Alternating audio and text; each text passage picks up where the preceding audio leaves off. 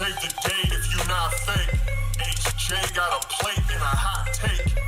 They gon' get you moving right. These goofy types keeping unks goofy tight. Look, let's get it lit like a Lucy, right?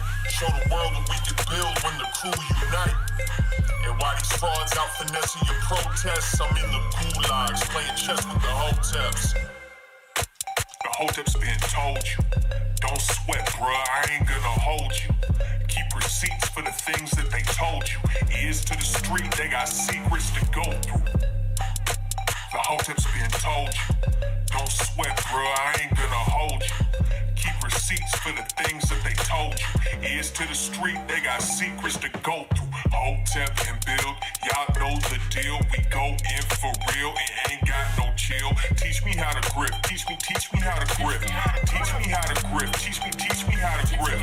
Hotep and build, y'all know the deal. We go in for real and ain't got no chill. Teach me how to grip, teach me, teach me how to grip.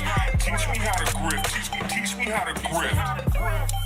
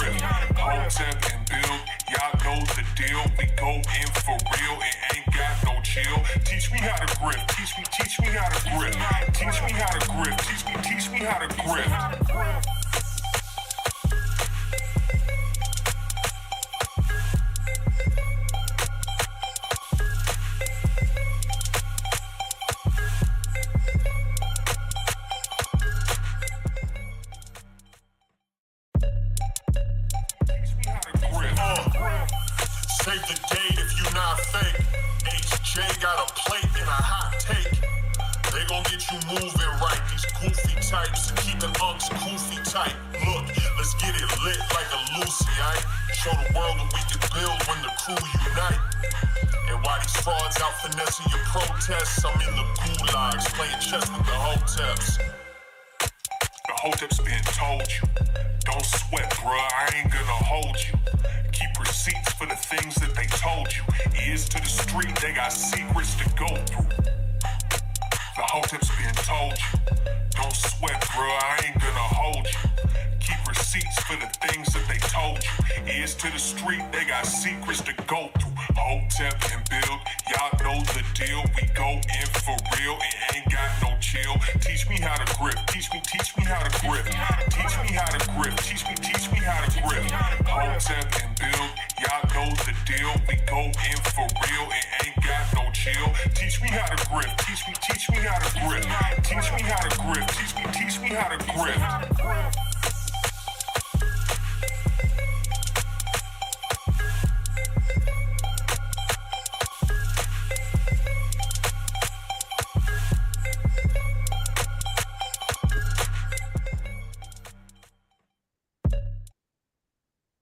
We live. We live. What up, people? Welcome to episode 281 of what I think is the greatest podcast in the history of podcasts. It's the only podcast I watch. Uh, I'm not a black man from Exton, Pennsylvania, but I am a black man from Palmdale, California. I'm Patriot J, and I am honored to be co-hosting tonight's episode. Unks out in Jamaica having a blast. What's going on, HJ? Palmdale, what? Palmdale, California, man. We got we got Afroman and we got Joshua Trees. Y'all probably got a lot of pogs out there too.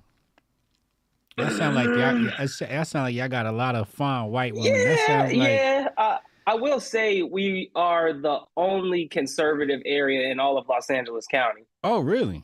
Yep. You grew up in Palmdale? Yeah, I grew up in Palmdale. Uh, I was born in Glendale, which is like more closer to downtown LA, but I was pretty much raised in Palmdale. I claim Palmdale. I hate when people from Palmdale are like, I'm from LA because you're not from LA. It's like an hour, hour and a half away. Um, somebody said y'all hoteps be towing the line. Talk about Unc's toe. it just sounds to me like you grew up very privileged, sir. Palmdale sounds like a privileged area. I will tell you. Uh, Did you grow up friend, white? Yeah, man. My friend DC Capital came to my neighborhood one time, and he was like, "Damn, bro, this reminds me of pre 9/11 America." so you know, I, I didn't have it too bad. Is what I'll say. One of them well-to-do Negroes. You know. Well, I'm glad you got some sense. You know. Yeah. How long have I? I've known you at least since you was in high school, right? Yeah, man. I think like uh I found you guys online. I was probably like senior year of high school, first year of college, like 2014, 15. Yeah. Yeah. And what what, you know, cuz you know, it's real easy for a college kid to get lost in the sauce and end up in the wrong place in the political spectrum. What drew you to the hoteps? What made you say, you know what, I kind of fucks with these guys? Is it because, and I also want to know, you know, is it something from your past that made you hotep that made you say, aha, I remember this? Or was there awakening? What what brought you to the hotep side of things? So I feel like I've kind of always been a hotep, but I never really knew it. Mm. And I went to college and I did get lost in the sauce. Let me tell you this, man. I took um, you know, general education unit. So I took an English course and it was called Africana Studies English.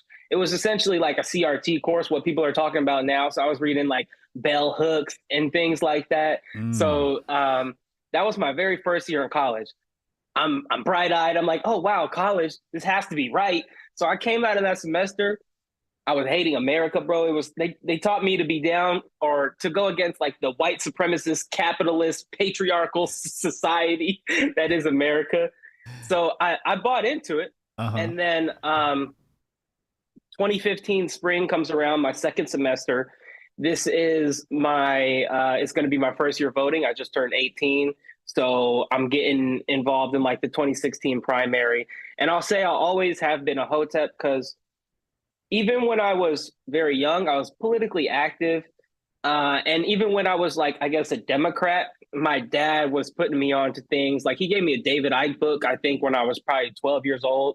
So I was always taught to just question authority, but I was still down with the Democrats because I feel like coming up, the Democrats were the anti establishment party. I felt like they were the ones like going against Bush and fighting against the war and things like that. Whereas you look now, the party switched somehow. Mhm. So 2015 happens. I take intro to logic, and that really opens me up to critical thinking for my first time, which is crazy because how can you go through elementary to high school and not take a critical thinking course? So that was my first time being introduced to logic. And I said, you know what? This was also like the first wave of BLM, too. oh wow. So there Okay. was a lot of there was a lot of things happening. There was like the BLM people, and they were saying, you know, get in your feelings. You're a victim.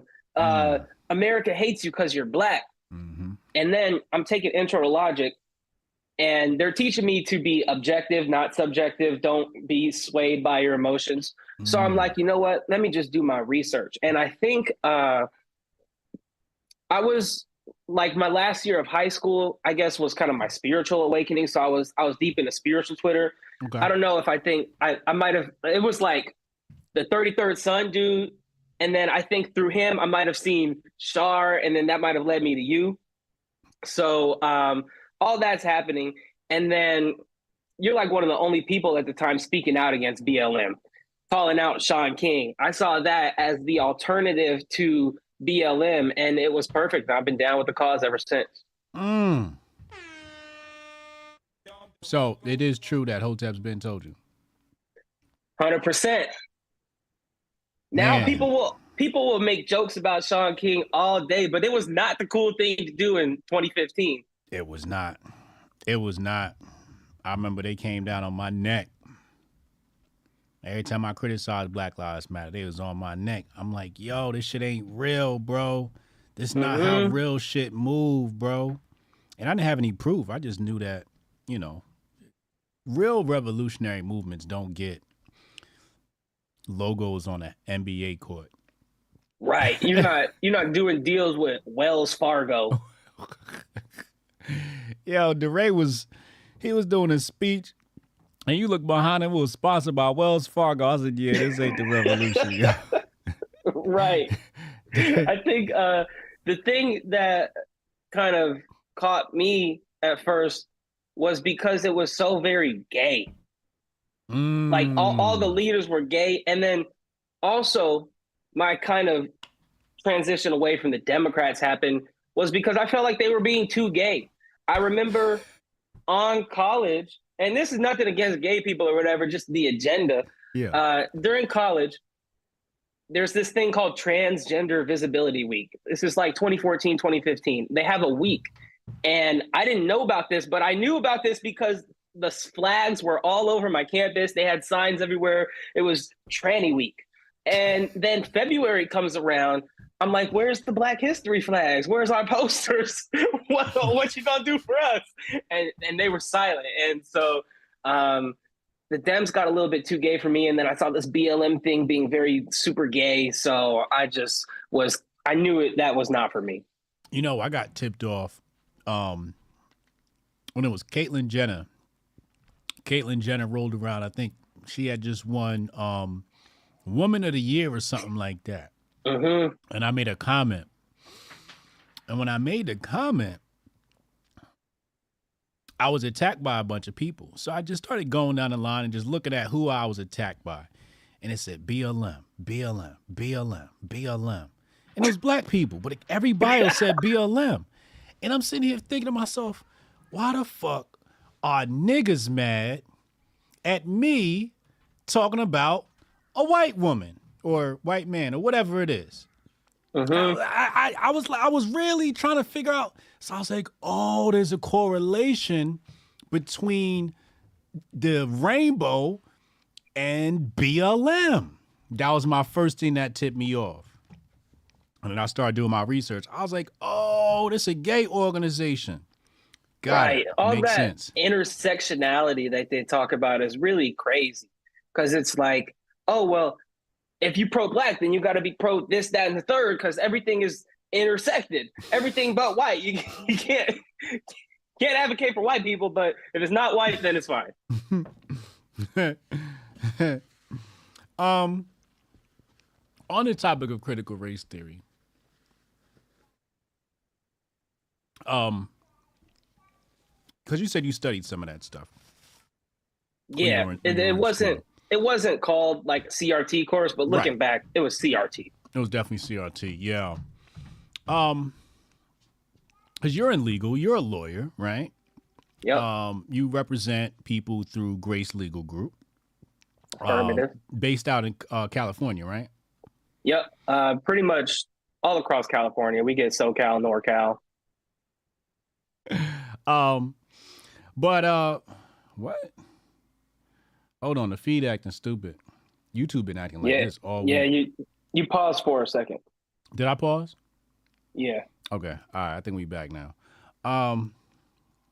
So yeah. So uh, you passed the bar, became an attorney, blah blah blah blah.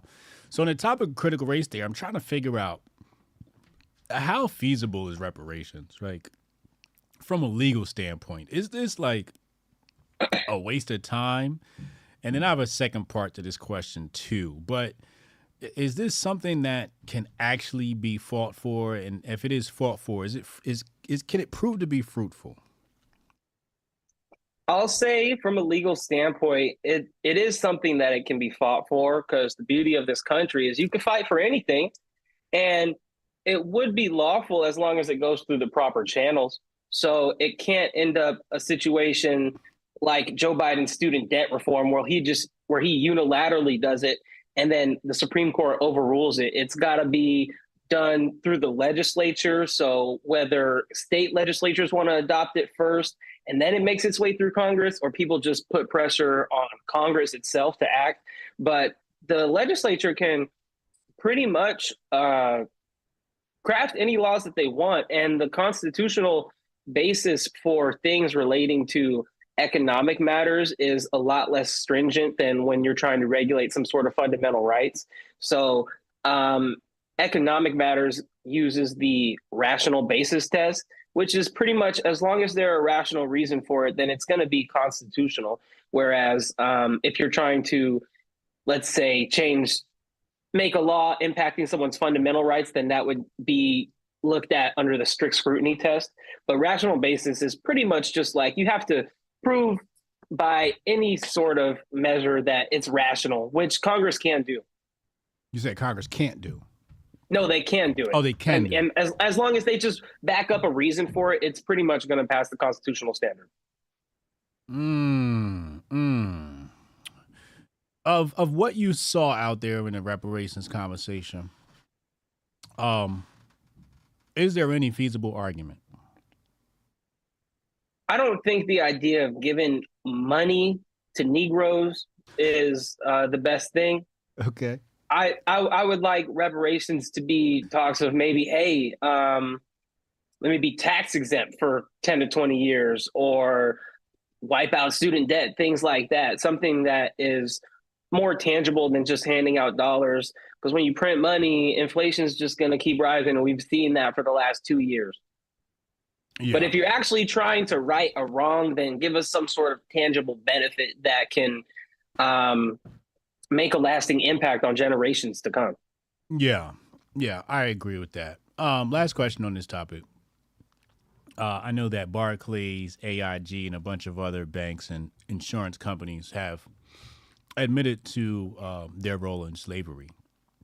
Is there any legal uh, way um, that we can sue these corporations, or is it past the statute of limitations or something like that? Because we got them on Off record eh, apologizing.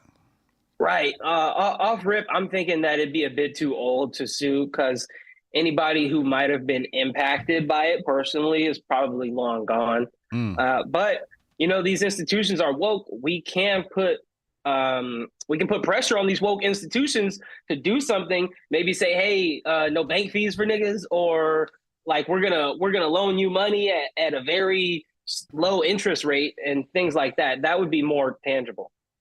I like that. I like that. Yeah. Hey, But listen, while man. we're on the CRT thing, Mhm. I will say I hold a very unpopular opinion on CRT. Uh-oh. I don't think it should be banned. Uh, you got conservatives saying ban CRT from school. I just look at it as an attack on speech. Um, if you don't like the ideas, present your alternatives. You shouldn't go out and be a crusade against free speech, essentially. All right, when you say schools, you're talking about K through 12. Yeah, Okay. maybe I, I don't think it should be mandated, but if kids in like high school want to learn about these things, they should be able to take an elective. An elective, I agree with. Um, I, you know, so it's two ways to look at it, right? One is from your own worthless opinion, right? And the other one is from a legal standpoint and a, and a, and a, a legal precedent, right? We do not want to set a precedent where we're coming in and banning books and stuff like that. You definitely don't want to do that. However, um, some of this material is not kid appropriate. Like, you know, child rape. Like, this is the stuff Right. that's in these books that they're trying to shoehorn into critical race theory. Yeah, Um, but those things, I think, if they're in there, they should be attacked through like obscenity laws Correct. because it, it's it's totally fine to to ban porn from schools. Right. So if if that's the case, then we need to do it through that way, not like you said, just an outright ban on speech, because we'll never know if that can be used against us. Yes, correct. I like that. Through obscenity laws. That's the way we need to look at some of this material because I'm looking at it, I'm like, why would you even want kids to read this stuff? This stuff can like mess you up mentally. Um, you know, for me personally, it's just that critical race theory just seems like a horror flick. It's like, oh look, how the white man kicked your ass, black man. Oh look, another book about how the white man kicked your ass, black man. Right. And it's just like, y'all got anything else to read in here? Can I get a copy of the 48 Laws of Power? like, they gonna slander you on Black Twitter for that. That's all you niggas read. Forty eight laws of power. that's the only book a nigga need. it, 48 Laws of Power is more important than a critical race theory course. Yeah, for sure, for sure. I mean, so many studies can be branched off of that book. Did you read it? I haven't read it all the way. I, I got it, and I be I be perusing through it. It's got I got it last year. My my dad gave it to me as a gift. it's a it's it's a it's a wonderful history book. I love history, and the book basically just runs through a bunch of different examples throughout history. It's really all it is. It's just a history book, and um, you know, from there it can springboard a whole lot of different research. But I just I you know, critical race theory to me, you know, um,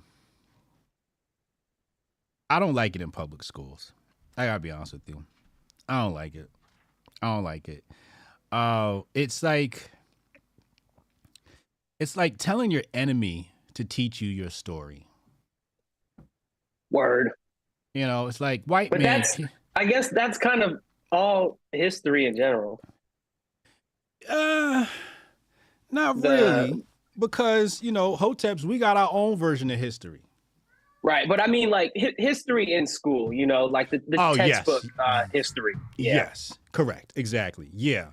So you know, if you want to teach uh, a fabricated version of history, you know, your history, the white man's history, European history, and all that. If you want to teach that shit to everybody, you know, so be it, right? But Indians aren't saying like, "Yo, I need to learn about Ganesh in school." You know what I mean? Like, Right, right. they get together and they talk about Ganesh and you know Kali Yuga and all of that on their own.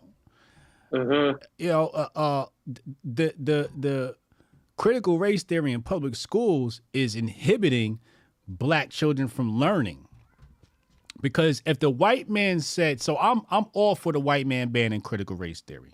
It's a terrible precedent legally, but from a long-term view for black people as a tactic strategic move for black people, I think it's great because it's going to force us to say, well, if the white man won't teach us our history, we got to teach us our history.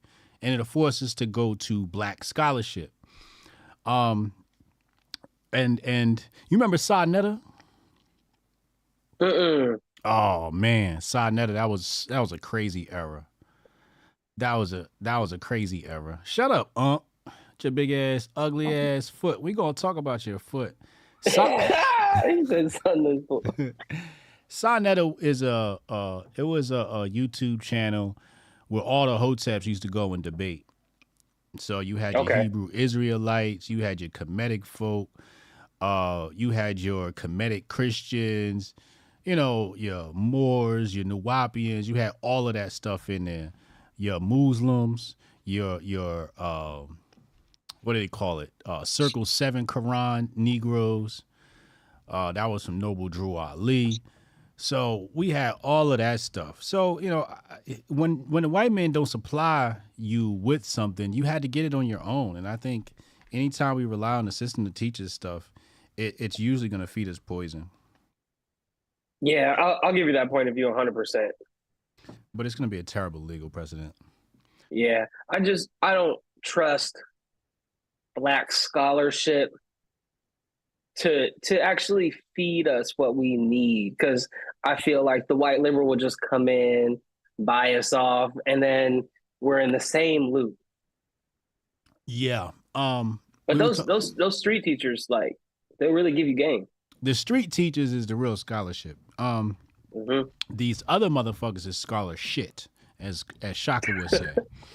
Um. right. But you're right. Somebody was talking earlier, and I was talking about how I don't make black content, right? And um, you know, it's being black gonna get black people to watch the show. Like I don't really have to try. Like, That's crazy. yo, people be like, "How come you don't make black content?" I'm like, a shit ton of my viewers are black. Like, Right. Like what what do they want you to talk about? What is black content? what is black content? So somebody said, I think it was Carlos Africa. He said, black content is when you pander to black people. You know what I'm saying? and I'm like, oh, that makes sense. So that's what a black scholar would do, right? A black scholar would go, hey, y'all, the white man bad, and we was oppressed, and we was mm-hmm. slaves, and you know, it would give you that whole fake revolutionary talk instead of telling you, you know, how to provide some strength and you know how to really right, come man. up. I'll take I'll take we was kings over we is oppressed any day of the week. Oh, this a real hotep brother. That's all I'm saying. That's all I'm saying. This shit's embarrassing. You walk out in the public and it's just like, oh, you were slaves? No, we was we was we was no, ah, yeah, we were slaves. Like I got to go along with this Right. shit. Right. I, it's not the narrative I would have set up for my people. Imagine you got a child who comes to this world and it's like you could teach him anything, you know? Like I always think about like uh if you're a native population, right? You're a native tribe, right? And the native tribe tells stories about the old world and, you know, the the the history of the tribe. Imagine the history of the tribe every year they get together and talk about how they got their ass beat. like Right. that's At a certain point, just make some shit up, man. You gotta inspire these people. they, tell these motherfuckers we used to have man. giants and shit or something. Make something up, inspire. This is what I'm saying. At least fucking say something inspirational. But to a child, telling him that he was a slave is not inspirational at all, yo. That's all. right. It just it just makes you want to say, all right, well, forget that. Like I'm not gonna honor any of my heritage. we was slaves. right. It just makes you say fuck it. Anyway, um, all right, um, let's get into the Black Twitter Black Twitter report, sponsored by Nerd Nash, nerdnash.com. Unk in the chat, he said his flight delayed. Oh, he must have got that beef patty on the way to the on the way to the airport. um, hold on, let me cover these super chats. Who we got here? Boris Kofifiovich. Thank you for the super chat, man. Uh, I think you got one thing wrong, HJ. The common thread tying all the alphabets, BLM, Occupy, Green Party, etc., and infinitum is the Bolshevik training, a Bolshevik money bag fund sources. Boris BTY. Yeah, absolutely. Absolutely. Uh, Troublemaker Joan, a coincidence that CBDA, CBDC push aligns with 33 Tricky. Oh, here he go. 33 trillion. Oh, okay. Interesting. Yeah. Uh, just saying, yo. Uh, looking forward to Hotep Court prosecuting Unc and his inability to be on vacation and continuously grifting. Tell me about it. Is that foot in the thumbnail real? Wait till you wait. Till, we gonna get to that. Uh, Jabari Judy said the real question is when is Patriot Jane Olivia going br- jump the broom? Bryson beat y'all to it. Yeah, you was at Bryson wedding, right? Yep, yep. That was a real good time, man. It was a it was a Hebrew wedding. I didn't know until I get there. Get this, man. I don't this is something I talked to Bryson about. I don't even think he knew at the time. They had a Torah that came from the Holocaust. Nigga, what? yeah, I was Wait, making what? jokes. I was making jokes to the audience, like, "Oh yeah, this nigga done sold out." that's, that's my wait, guy, wait a second. Because I think his wife is adopted, right? Correct. So her family's Jewish. Um, maybe, but I also know. Uh, Who's I think- Hebrew? I think I think Bryson may be like a practicing Hebrew slash Messianic Jew. I'm not 100 percent sure. I'm not gonna I'm not gonna quote that, but I know he's a Torah keeper, and I know that's like Hebrew something. Word. He yo, Yeah. Bryson trying to get in on my grift. I'm trying to become Jewish. he did a real deal ceremony, man. It was like it was like an hour, but the the the dopest part about the ceremony is at the end of it, he performed his song "Homemakers" and dedicated it to his wife. So that was Oh, that was real dope. nice. That's dope. So um it was a Hebrew wedding. What's different about a Hebrew wedding from a normal wedding? I'm sure I'm Um, sure uh there was well, a they lot gave more me- a lot more money than a typical black wedding. well, well, first of all, earlier in the year, I went to a Nigerian wedding, and they got a, a part in the ceremony where they just shower the couple with ones like it's a strip club or something. yes, this is true. That that didn't happen at the uh, the Hebrew wedding. I'm thinking maybe some checks were written afterwards. Mm. But um, Usually was a when I go long go to a ceremony. shit, niggas is asking me for money.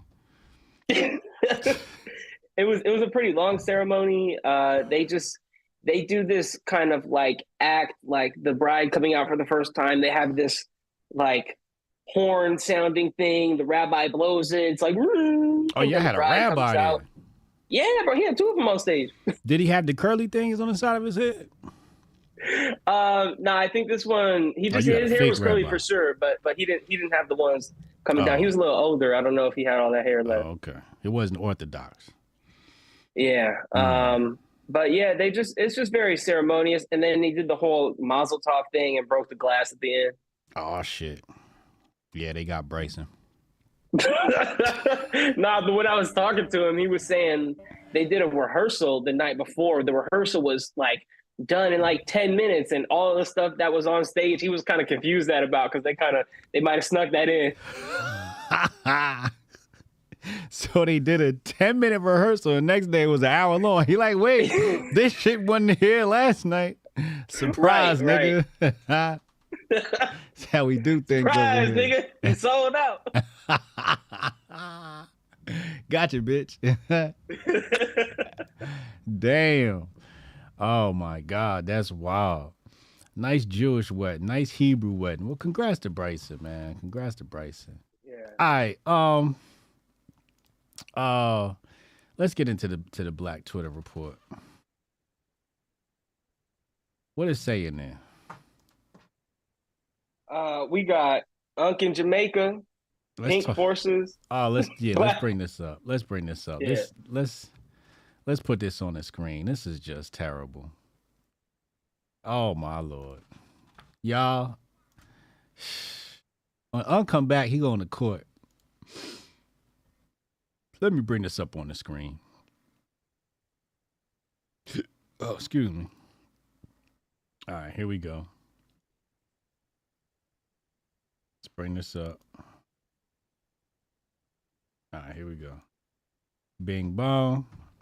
All right, let's go. Where is it now? Um, no, not that one. We just made a new one. Where'd it go? Oh, here it is. Here we go. All right, so here go Unk. Y'all look at Unk. Look at this fool. So Pager Day right now we got on the screen is Unk with a pink. What is this? Linen? This nigga think he got drip on. Take oh, it. let me.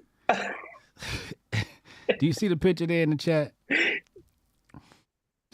Eh, He's he's standing next to the Jamaican flag that says "One Love." He got this jailhouse pose. Look like he just did it big. and he got on Air Force Ones. Not these not even Air Force Ones. These are the black Air Forces. These the thug Air Forces. Now, Right. you know, the sad part is Unc don't know how to coordinate his colors. Know, one thing you don't do is you don't put pink with black. That's something you don't do. Now I can see if you had some pink highlights, like you needed to have pink shoelaces, pink soles, pink s- something in the shoe had to be pink for this to work. All black don't work. This is when you pull out your white slippers. Okay, this is when you I- pull out. I, yeah, I think this would have been fire with like some sandals, maybe even some brown sandals. He could have pulled his sandals out, but he could have did the white. He could have did the white Air Forces. This is the what. This is what the white he, he Air don't Forces. got the white Air for. Forces. This is what I'm saying. he don't got no Chucks. He ain't got no Air Unk- Forces. Unk on that black Air Force energy. he could have had. He could have even did Vans. He could have did the white pair of Vans. But we're not done with Unc. Once upon a time, Patriot Jay, Unc took me to court for putting my foot on the internet. Uh oh. And this fool takes a week off and brings us this dinosaur of a foot. First of all, I want to know what this titty, this nipple is on the side of his foot. Did he get shot when he was in Germany? Do you have the picture of his foot? Do you see this? This this it's a titty on his foot. I ain't going in on Unk's foot, man. I'm taking a spot. Do you see the titty on his foot? I am gonna ignore the foot and give the man points for the Yeezy slides. Those things are so comfortable. I got my Those pair on right now. Those not Yeezys. Nah, those gotta be Yeezy slides. No, those Don't tell me fleazies. Unk got the knockoffs. Those is fleazies. Damn. Unk Foot got the herpes.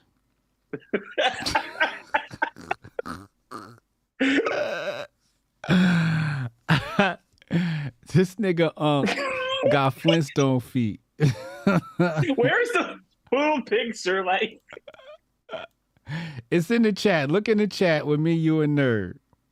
I didn't even get to the uh, toe okay, yet. Oh, he. Oh yeah. Go Ghost thinking zoomed in on it. Look at Unk's black ass leg. this is a black nigga. And then it just turns pink at the bottom. This is the ugliest foot I've ever seen in my life. We didn't even get to the toes yet. Look at that toe. Oh my God. Oh. I love Unk, but it looked like he got a gout foot, man. That nigga needs surgery on them toes. Unc, you gotta go see a doctor for real, yo. You gotta go see a doctor. I'm really concerned for your health after looking at these toenails, dog.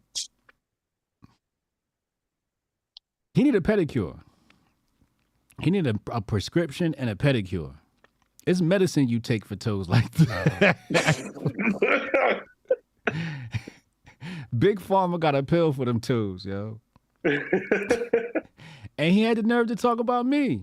And this is his foot that he posts on the internet. This is terrible. I, I, looking at the whole photo, um, those the the pink shorts with like cheetah print is kind of questionable. With the cheetah print, Yeah, if, if you go to, I ain't even get to uh, that yet.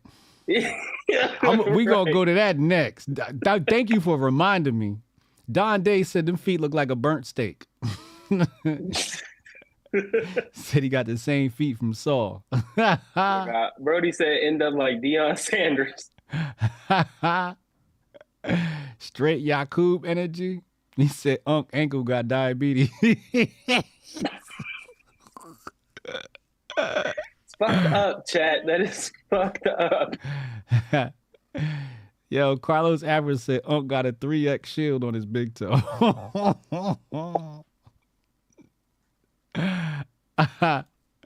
Unc got a plus 10 defense bonus on his feet. he got a plus 10 attack for them toes for every time he strikes with his foot. This is terrible.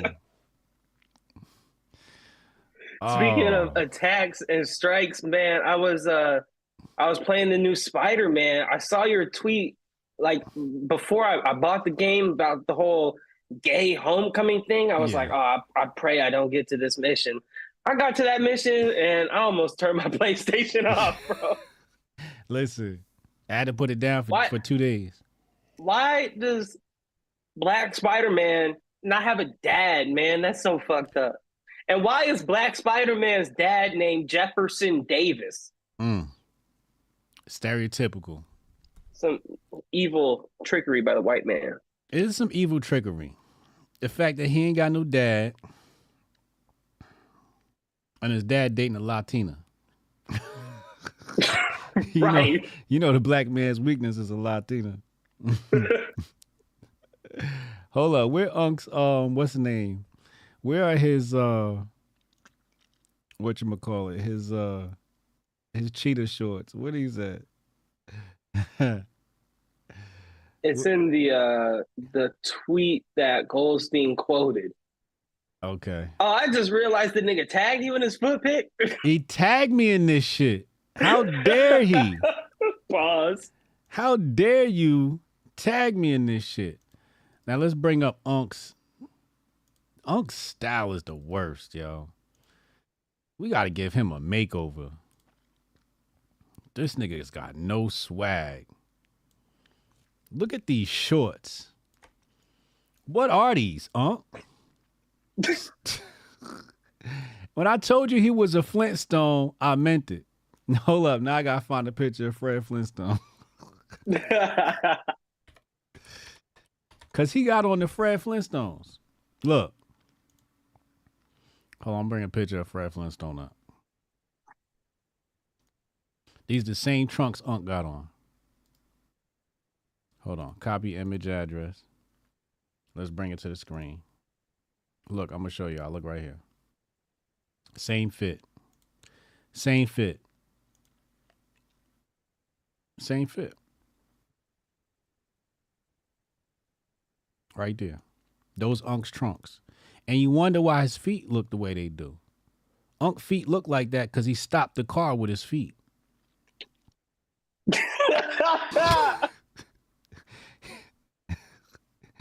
Unc don't got brakes on his car. he, he told the dealership, you can take the brakes out. Just put a hole in the floor for me. I can stop these. I can stop this car going 100 miles an hour with these strong ass feet. I don't want to hear shit from this nigga. that let's, let's get off of Unc's toe, man. No, the whole show is dedicated to this nigga's ugly ass foot. he said no. It is in the thumbnail. How dare he? How dare he talk about my feet, take me to Hotep court, and then post this hideous monstrosity of a foot? Yeah, he did open himself up for that one. This is terrible. This is a terrible showing. This wasn't it. It's so bad they don't even want the, the internet don't even want me to go back to the toe. Unc, uh, you you got charges coming when you get back next week. Unc, Uncle Stone Tip.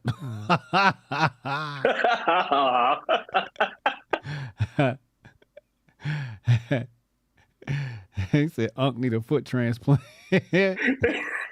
Joe Music said Unc Foot went through slavery.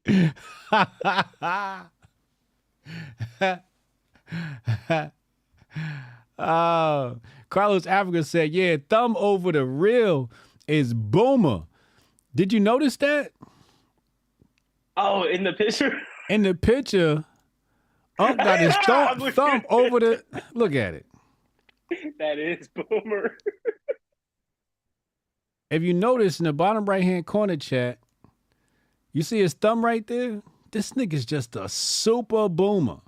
Fam, move your finger off the camera for you take a picture, At least bro. Crop it out. At least crop it out. this is crazy. This is crazy. Unc gotta do better, man. Hey We- man, how how you feel about Swizz Beatz? Um, he said Unc Soul's got a natural grip. I'm, I'm trying to get off your toes, man, but the chat is hilarious. Felix said you could walk through the desert in those.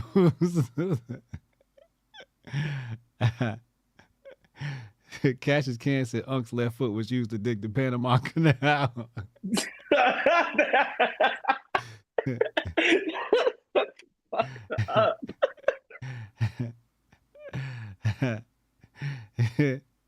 Somebody called them them slippers the Gaza dunks. Uh, Come on, Dizzler. Oh man, he said how he got working man's feet and he do tech support. This is what I want to know. what the fuck do Unc be doing with his feet in his spare time, man? Unc, you really need some foot care, yo. It's it's a problem going on with your feet, dog. Like serious, there's some serious underlying health conditions going on uh that's being expressed through your feet, man. I promise you. Um Swizz Beatz. Swizz Beatz is he's a cultural icon. You know, he's a cultural icon. Uh he's had some suspect beats, you know. The people are basically saying that, you know, he's a trash producer. And I think he's got a, he's got he's got a few bangers. He got a few bangers. Uh he gave us DMX. If it wasn't for him, it would be no DMX. So um, you know, uh, he's a staple. He's a legend. I think he should be respected. I saw you put in the chat. You said you can't stand Swizz Beatz. Why you can't stand Swizz Beatz? just listen to the beats, man. I so you know, I have like historically not liked his beats, and I never knew it until I was old enough to realize, oh, Swizz Beatz produced this. Like I'll say on record, he made the worst Drake track ever. Fancy. I hate that song. I skip it every time. He ruined it. Um, I never realized how much I actually hated his beats until I think it was earlier in this year. He put out a single with Lil Wayne. Um, I forget the name. Can't Stop, I think might be the one. Mm. Um, and even in the hook, Wayne's like, Swizzy gave me the beat. It's a headbanger, but it's not. I hate that beat so much. What's the name of the and song? it's just, I think it's called Can't Stop. Oh, let me look this up. Drake and Swizz Beatz can't stop. Drake. No, Wayne, Wayne. Oh, Wayne. Lil Wayne. Nah, it's not. Can't nobody. That's what it's called. Can't Sweet. nobody.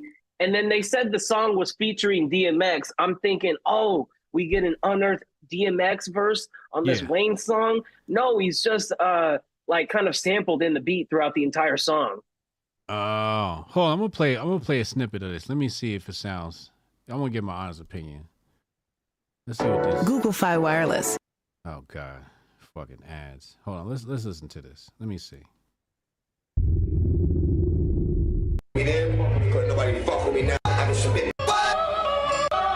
Sometimes I smile to hide the miles of my road travel. Shake my hand, eyes look like solar panels. Leaving bitches on their own like the Oprah channel. Can't trust my shadow, that's a fact that can't get overshadowed. Draco sounding like it's called.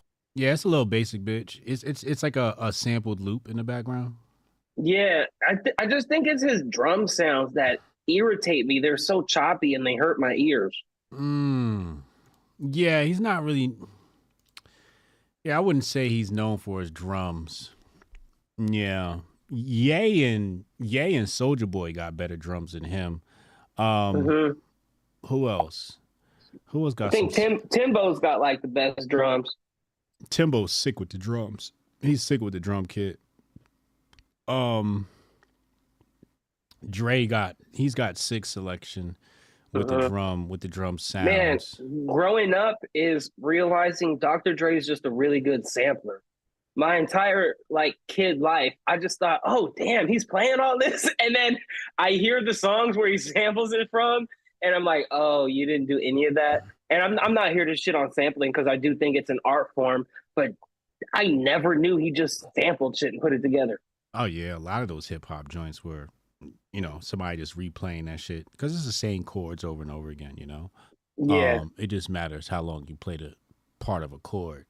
Um, yeah, uh, I remember when um, I learned about ghostwriting, and then when I learned about ghostwriting, and then I heard Dr. Dre on the same track as Jay Z, and I'm like, oh, Jay wrote that verse. I could hear Jay all in that verse. right.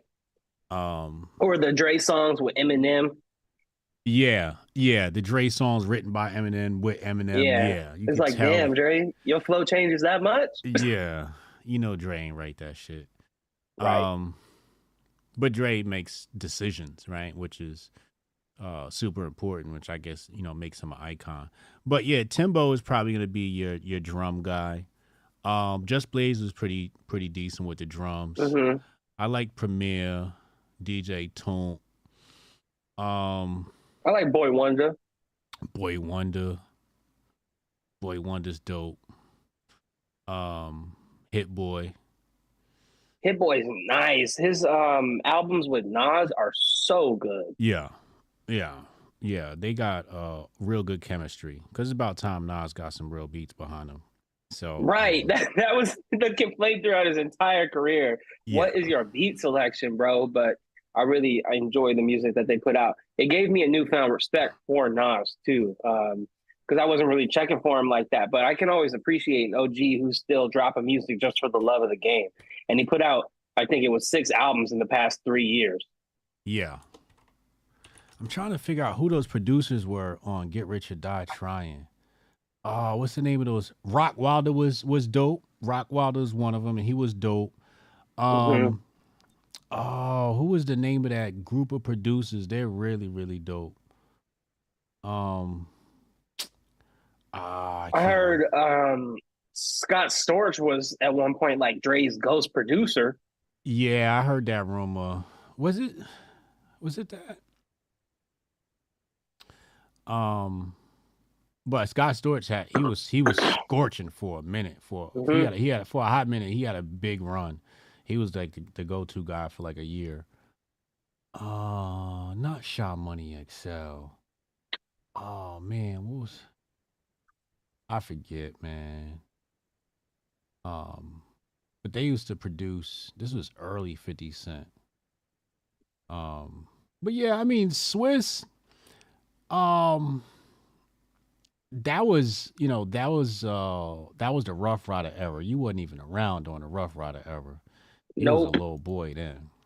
I didn't I just found out that the LOX were a thing a few years ago. Um you just I found out about they- the LOX yeah, bro, blew my mind cuz coming up um you know, I I just know Jeezy as a solo artist. And uh I think when they did the verses, it might have been against Dipset like during the COVID Verzuz era. I was like, "Oh, like he came in a group because I know the name Styles P too, and I know like Jeezy and whoever the third guy is. But when I found out that that was a group, it was like mind blowing. That's the thing I love about being an adult in 2023 is that there's so much music history for me to catch up on. Like I went through a crazy Mobb Deep phase in 2018 randomly, oh and wow that music changed my life. oh wow yeah havoc used to produce his ass off Yeah, Um, Havoc is nuts. Havoc is nuts. the fact you didn't know about the LOX that's that's hilarious you you heard the benjamins right it's all about Um, the I- I- benjamins I probably- baby Yeah, yeah. It's like a classic hit. Yeah, that was the LOX that starts it off. Um, And then it made sense. Um, Kanye has the bar, I think, on late registration. One song is like, I feel like Bad Boys Street Team. I couldn't work the LOX. mm, I had no idea what that meant until Yeah. a couple years ago. until you found out about the LOX. Yeah. Um. No, not not Track Masters. Thank you. That's what I was trying to think of. Track Masters. Mhm. Track Masters was was popping. Um, and then somebody mentioned another one here. Neptunes, yeah. Uh, yeah, all of those are, were real big. Um, Spider, yeah. Mike Will, yeah. Those are kind of newish though. Pro 2 Cal, I'm 26, so I was born in 97. I don't know much about anything before then. I'm still coming up and doing my history. He said, "Do you know who E40 is?" I'm from California, of course. you definitely know who E40 is. Yeah. Oh man. Um so, you know, uh, era in hip hop you missed was the night that um that Nas dropped Ether. So, back in them Mhm. days, like diss tracks used to get dropped off to DJs. So, like it was like maybe Flex, Clue, or um Angie Martinez. So I remember Angie Martinez getting on the radio and saying like, "Yo, Nas just delivered a, a was it? Yeah, it was Angie. I think it was Angie. Dropped it off, and um, and uh, we were sitting in the car, and you had to wait. You just had to wait you know what I'm saying? You had to wait for that shit to come on the radio, and then if you was lucky, you was home and you recorded from the TV or the no, you recorded from the radio to a cassette, so you could have a copy of the song. hmm So the DJs used to like always yell over the record, so you couldn't like copyright infringe. Oh, okay, okay. So that's how we used to make our mixtapes. You'd wait for like your favorite song to come on, but then you couldn't change the order of the track list because once it's on the tape, it's just on the tape. right. Yeah, I hear stories about that a lot, and um, I wish I, I would have been a part of that, just because it feels. I feel like music is supposed to bring people together. So if you've got your homies just like crowded around the radio waiting for that one song, it's got to be a good feeling. And it's one of the reasons why I don't really like the streaming era because people aren't even sometimes not putting out physical CDs. I feel like I'm one of the last remaining people who will go to the store and buy a CD because I Mm. really enjoy the album and I just want to own it. Because um, if it's on streaming, you know, it's essentially the cloud. You're like leasing the song almost. Right. Who who knows when it's going to get taken down? Who knows when it's going to be culturally insensitive and they're going to cancel it? If you've got that CD, it can't be canceled. You can always play it back. You can burn it again. Yeah, that's a good point. I had um I think one of the only times I've kind of done that was um it was 2010 and Drake was coming out with Thank Me Later and I Mm. think he dropped over as the first single and I was um I was into Drake for a couple years at this point so I was looking forward to his debut.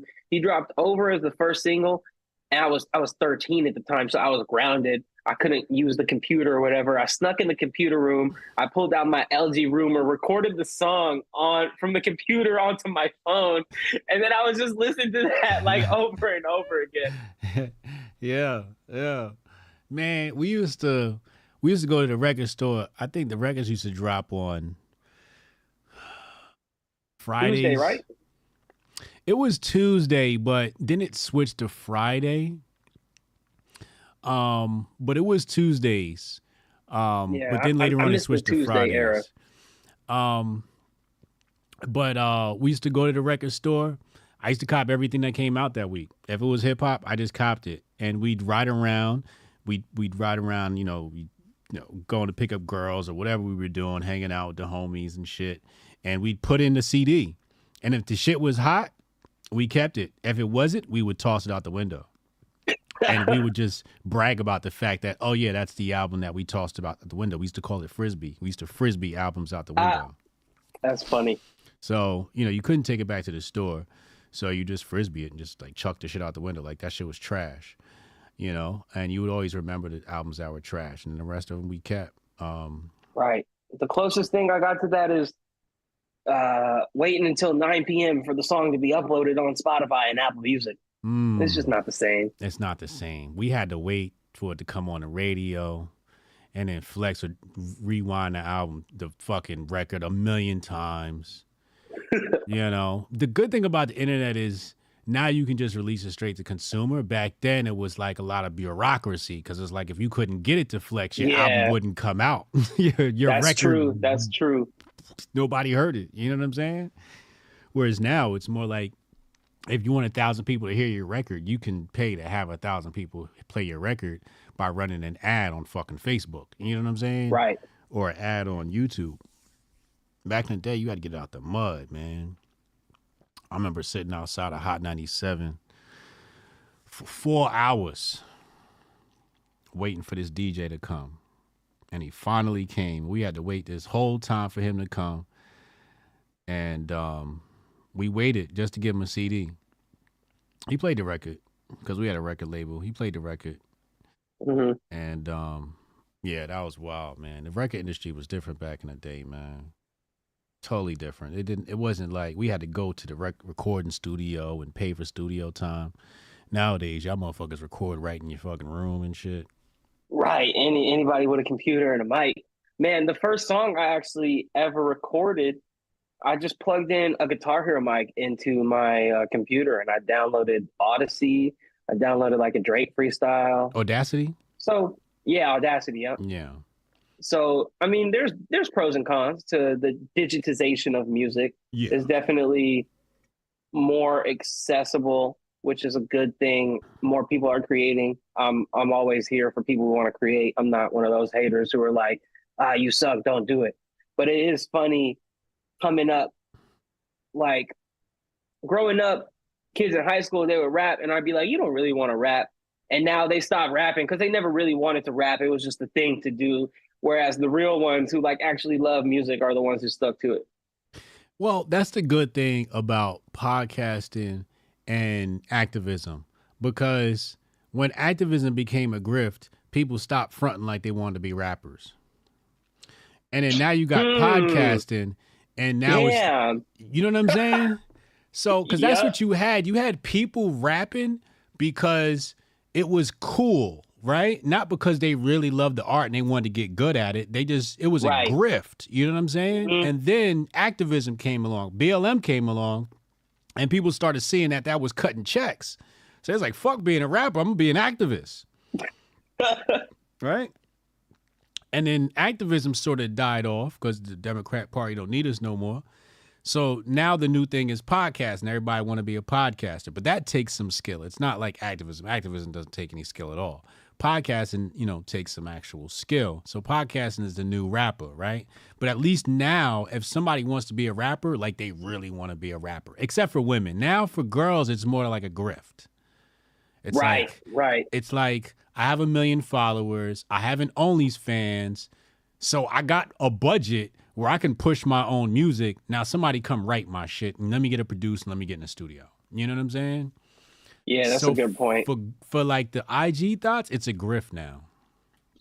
At a certain point, uh, OnlyFans was like the female equivalent of being a SoundCloud rapper. I seen, I remember seeing people talk about, oh, you ain't got no subs. Now you know how it feels to be a SoundCloud rapper with no play. Right, right. Big facts. Great comparison.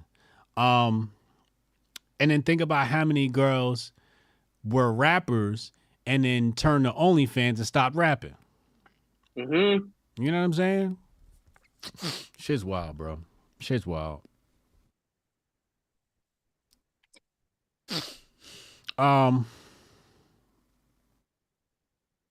Wait, hold on. Let me see what these up with these super chats.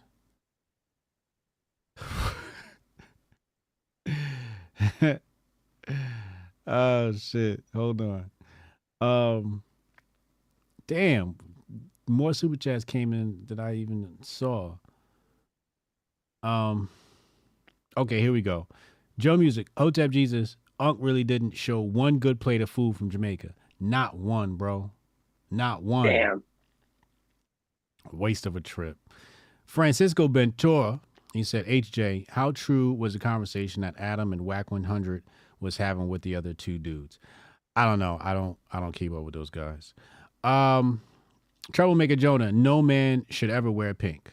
I don't know if I agree with that. Um in fact, red's uh, pink is a derivative of red and red's a masculine color.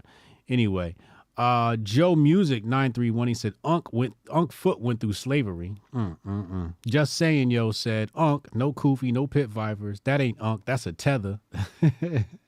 Shout out Patriot J standing there for Unc. Um Cassius Cam, he said, them's the street feet. You suburban knights wouldn't get it. Cassius Cam said he got feet like uh. Uh Jabari Judah, he He said, be in the woods and shit. yeah, he do. Um, Jabari Judas said, Unc got diabetes feet. Go to the doctor, Unc. He definitely got diabetes feet. That nigga need to get his shit checked out. Uh, Retro Neon, 10 out super chat. Thank you. He said, Do you think that there should be a fun anime course in schools where they talk about how spirituality has an interesting connection to anime? Example, uh, seven Dragon Balls, seven chakras, Kame equals God. Ooh, you into that Dragon Ball Z stuff? Uh yeah, that was one of the like earlier shows I would watch on on Toonami back like Cartoon Network after dark hours. Mhm. That was that was my shit growing up. I, I there's a lot of esoteric gems in anime. A lot of esoteric gems. So Especially Yu-Gi-Oh. You know Yu-Gi-Oh? I never watched that. Oh, I mean, um, the whole thing was like he had he had this pyramid with the eye on it, and he would like channel some uh like his like inner demons or something, then turn into a real nigga Oh, and word? win everything. Yeah, yeah, yeah. And it was like a card game, and so um, if you killed your other opponent, they would go to the shadow realm and shit. Mm. Oh, this sounds like some Hotep shit right there. It, it, it really is. Um, but yeah, I definitely think there needs to be a course on spirituality in anime. We can, a matter of fact, we should replace critical race theory with spirituality in anime. Absolutely, I'd sign my kids up for that ASAP. Um, I'm here for it. Uh, he said Kung Fu Hebrew says CRT will only teach about the Cloud Village from Naruto. Oh, come on. uh, just saying, yo. He said yabba dabba do, Unc. Mm, mm, mm. Killing him. Uh, Unc's foot is a new member of the Paw Patrol. Damn, Jabari. Javari said Unc's foot was used to hit that Somalian girl. uh, Cassius King said I'm kind of with Jay on Swizz Beatz, pretty mid. Alchemist and Arab goaded though. Thank you, bro. Uh, Troublemaker Jonah, uh, Jonah, wheelchair Jimmy is a cult as F. Retro That's true. Neon, he said DJ Quik is better than Dre. Uh, Troublemaker Jonah, he said uh, Christina's killed Storch on the diss track. Uh, Rudy the Vet Russo, Wu Tang 36 Chambers, got to give RZA his props. Great producer. Did you get? Did you ever dive into the Wu Tang collection? Yeah, um, and the reason why is because they came out with that Hulu series about him. I really love the series, Mm. so I said, you know what? Let me let me do my due diligence. I ran through Thirty Six Chambers a lot when I found it out, but Okay. uh, that's pretty much all I know. I didn't feel like diving into all of their. How would you rate that album? Uh, one to ten, I would give Thirty Six Chambers a solid eight. Mm. Uh, loses points because I feel like it's a bit too long. And then um, Yeah, back that, in that's them that's days. pretty much it. back in them days, albums was like 24 tracks. Like niggas used to try to stuff the fucking album. Right. I love uh Protect Your Neck and uh Mm. Method Man's track. Method Man is fire. He's he's got a real dope rap delivery voice.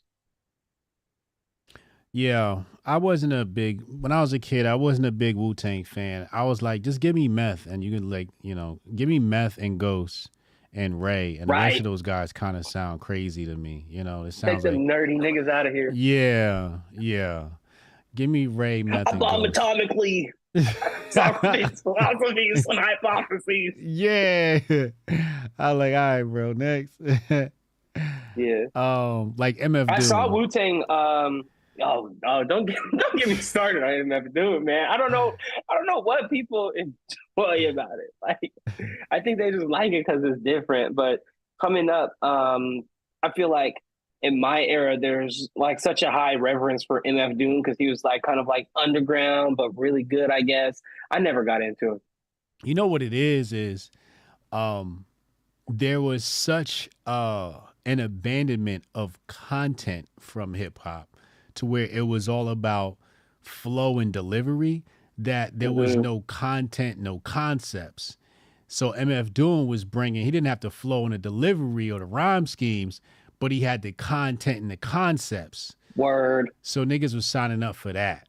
You know, um, my favorite was always Tupac though. Tupac was my fave. Yeah, he's up there. Um, bro, you know who I saw live this week? Mm. Doja Cat. Oh yeah, I saw you got tickets. How was that show? That show was probably fire, wasn't it? It was dope, but it was such a funny experience for me as a straight male. I go Oh. in, I pulled up by myself.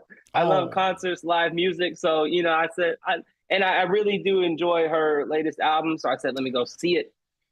I pull up in my seat. Like to my left is probably like a, a teenage girl. To my right is like another group of girls.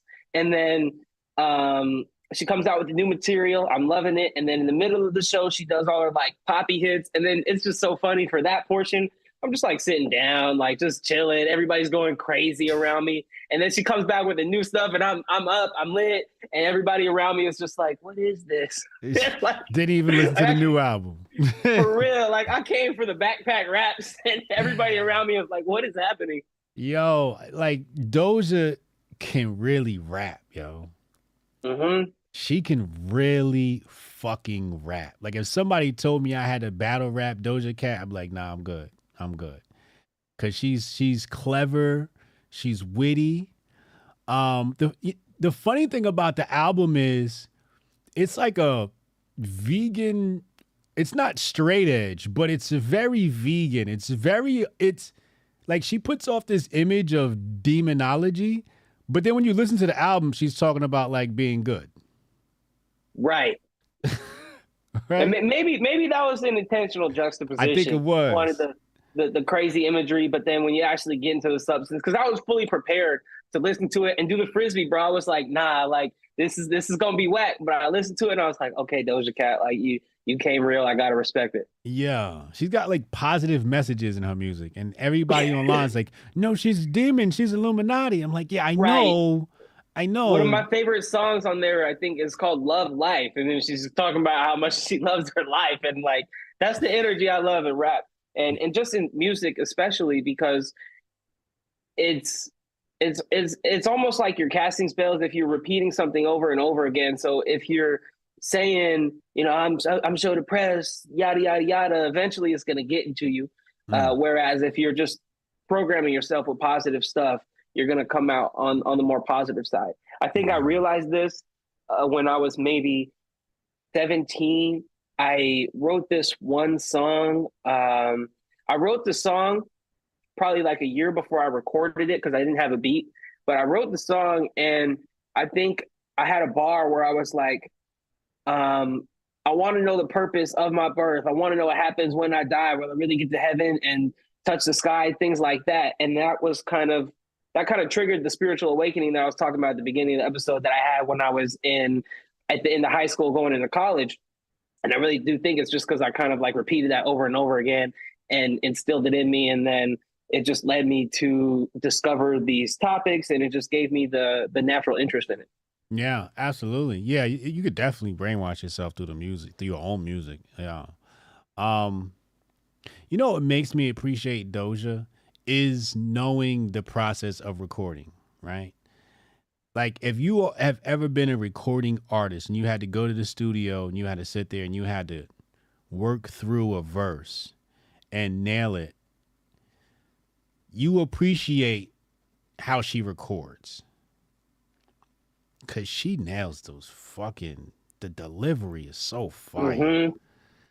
And then she's uh just as on point live too, which is incredible. Yeah. No no backing, which is crazy because No backing. more than more than 75% of rappers today will just get on stage and jump over their own song. I can't stand it. That's not a performance. Uh, so she was up there spitting just her vocals. Mm. Um, she had like uh, the, the choreography going on too because she's she's a dancer and shit like that. So Mhm. it was dope. And then on that note, um, I saw Lauryn Hill and the Fugees over the weekend too. Okay. And I left that concert. People were complaining on TikTok, I guess, because it didn't sound like the original records and she was late or whatever. But I left that um I left that concert feeling like it was really a concert for people who enjoy music rather than people who just like listen to records Mm. because it was dope. You know, she had um, they had the full band. It was kind of almost orchestral. She was ad libbing at the end of things, and that was honestly one of the better shows I've seen. Yeah. Yeah. When you get into the artistry of music and and it, it, it becomes a live music thing. And when people do live music, they don't always perform it how it sounds on the album. Mhm. And you and and and that's an advantage because if you just played it off the album, then it's like you might as well play the album. But it's like if I come to the show, give me something different. right. I, wa- You know I want a I'm whole experience. Yeah. Yeah. I'm gonna pause the show for a second. I just got delivered to me a beautiful plate of fried chicken Oh, by shit. uh, the lovely Olivia Rondo. oh, she cooks. Yeah, Hello. she cooks real good. Oh, Show shit. me the chicken. Show me that. I did, I did. I flashed it a little bit. Oh, oh. We got the red beans and rice. We got the roasted uh uh Brussels sprouts. Um, and hot sauce. and the red hot. who's gonna eat, y'all? Oh, you got the Ooh, official gotta nigga eat. meal. Two ladies in the chat. Ladies in the chat. Ladies, you see, gotta step your shit up, man. Step your shit up. Start cooking for your man. For real. He said About to be Bruno Mars is the best. podcast. Oh, absolutely. You got to. He said Bruno Mars is the best live performer in the industry right now. Bruno Mars been performing since he was one years old. He better be the best. My mom said you look pretty. Your mom. She's watching, yeah. Your mom's watching? Yeah, yeah, yeah. Hey, mom. She tuned she tuned into everything I do. She Does watches she? y'all and she yeah, and she always she, she knows that you be eating and then Unc is always brushing his beard. That's what she'll tell me. Yo, I love moms like that. That like watch their kids shit. I love that shit. That is beautiful. You got like a Kanye Donda type mom Hey, facts, facts. that just supports whatever you do. That's beautiful. I love your mom. Hi, mom. Um, yeah, Bruno Mars is dope. You know when he's not on coke, um, or maybe when he is on coke. I don't know. I also this weekend saw Travis Scott, and amongst my generation, people are always like, he's the best performer ever. It was like whatever, because for the first maybe five songs, he was performing over his vocals. I didn't like that, and then um, I don't like when people perform with the auto tune. I think it's it, unless you're like Roger Zapp, like why are you performing with the auto tune? Yeah. Yeah. Um I remember predicting auto tune was gonna be a thing too. I, I remember I remember kicking it with the homies and telling them that Beyonce and Jay-Z were gonna be a couple. And then I remember saying that in the future people are gonna sound like Roger Trout. And um the homies laughed at me like, "What are you talking about?" I'm like, "In the future, I think people are gonna have like this robotic Robert Trout so- type sound. Is that's what the Damn. future music?" I said this when I was younger. Hotep's Ben told you. Yeah, um, and everybody kind of laugh, laughed at me. And now, if they would have took me serious, we could have had auto tune before auto tune, and we would have been the, we would have been out of here. But nigga, I think I was mm. just too future for the group I was with. Like I was just too ahead of my time that they couldn't keep Right. up with me. So when me and Demic became a group, you know, Demic listened and I listened to Demic. So we had exponential success as a group with half the talent of our previous people that we were working Nice. with. That's what uh, I always wish I had. I always wish I had a, a rap partner in crime. But I've Yeah. decided uh, when I make my next album, I'm gonna make it with my dad and his homies because they're like the musicians for longer than I've been alive. So I might as well go to some of the people who've been doing it forever. That's fire. That's gonna be amazing. I would support that. Demic was crazy, bro. Like, um, Demic uh came up with this idea to uh because Obama had just uh won the election, right? So Mhm. we was on Supreme Griff, so we came out with a song called Obama. You know what I'm saying? Praising Obama, like, Right. You know, he's the new Black Jesus. And uh, so we started going around to like black bars and performing the Obama song, and everybody loved it and ate it up because they was black. Um, I'm trying to remember. I can't remember my verse. Anyway, um, so he was like, "Yo, we should go down to Washington D.C. and perform the verse in Washington D.C. Uh, the day of inauguration." Okay. Nigga, this man hit me up. So I was, I told him I was down. hmm So like 5 a.m. I wake up because it's, it's about time we're gonna get ready to leave to drive to DC. I wake up and it's snowing. So he called me up like, "Yo, you ready?" I'm like, "Bro, it's snowing." He like, "Yo, you ready?" I'm like, "Yo, it's gonna be cold." And I don't remember what he said after that, but he cussed me out. And I was like, all right, fine, come pick me up. but if it wasn't for Demic, a lot of shit wouldn't have happened. And um that that moment really like changed my life. Going there and performing in front of a, a live crowd in front of the White House or behind the White House. Um we had got a, a it's a crowd. This is all documented on YouTube um somewhere. Um matter of fact, I'm about to pull this shit up. Now That's it- crazy um, that you were there because I was there that day. Were you? Which is yeah, it's kind of crazy, but not crazy because we're both black and it was the first black president. But like, damn, my um, my dad took me. It was my birthday gift when I turned twelve years old. Oh wow. It was so fire. It was that was that was an awesome day. My first time in DC. Ladies, I got it right here. I'm about to put it up on the screen. I'm not gonna play the audio. Actually, I might play the audio. Hold on. Let's go. I said I'm still for the drama. I killed for my mama. And I done voted for. Obama. Yeah. Obama. Yeah. Obama. Yeah. How much? Yeah. Obama. I said vote Obama, vote Obama, or Oh, vote. I said vote for more drama. McCain walking around like he toting that llama. If he winning, probably gonna be more bombings, be more problems like be more's problems. The streets taking over, snatching up soldiers. Police ain't afraid to come out they hostess. Sean Bell, a sad tale, they profile the black Wait a minute, Sean Look at Rodney. King, look at Martin Luther King, look at Rosa Parks, look at us in scattered parts. Young males, we losing the streets in confusion. Ain't no cohesion, just fiends and cohibas. Gangsters and Chiba, they used to rock beepers. Now they rock ice, run scans with the visa. Time has come for a new black leader. Time has come for a new black leader. I'm still for the drama. I killed for my mama. This was like straight acapella. You know what I'm saying? Um, in hindsight, I feel like an idiot. Cause he He turned out to be no so- better. I ain't know no I ain't know no fucking better, nigga. I didn't know no better. All I knew was the president was black. That's about all I knew. You know what I'm saying? Kung Fu Hebrew said you always been grifting. Nigga, I've been grifting, yo. I'm looking at the video right now. He said HJ looked like a broke Fredo Star. Ah. Fredro Starr. Oh man. He said Uncle AJ was brainwashed. I was done, dog. I was done. And my heart was broken after after the Obama's first thing. Oh, Demick had to help me get over that. After his what? Uh after his first uh after his first term, Oh yeah. I seen what came of it. I turned into a, a Obama hater. And then Demick was like, yo, he's like, yo, you said all the presidents is controlled, so how you gonna be mad? And I was like, oh yeah, you're right. I did say that. Like, Man, I thought he'd be different because he was black. right. how dumb was I? Straw Dad said, out there cooned up for Obama. I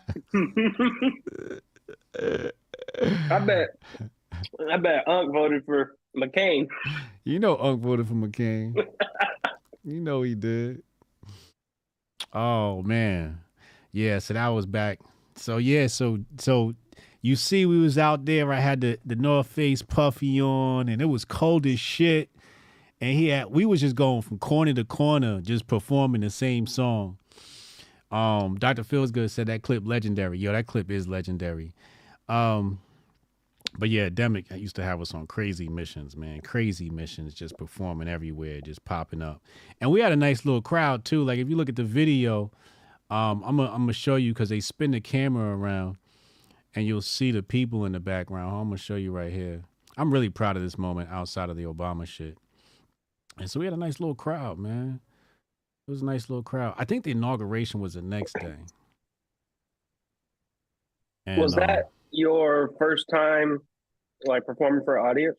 No, no. We had performed this song a million times by the time we got here. You know? Um yeah, we had Yeah, we was yeah, we had we had this song perfected. You know what I'm saying? And and we had got this crowd over here and they they was eating that shit up, man. They was eating that shit up. And I felt so good. I felt like, you know, I felt like how a, a, a activist grifter would feel after, you know, pretending to be a revolutionary.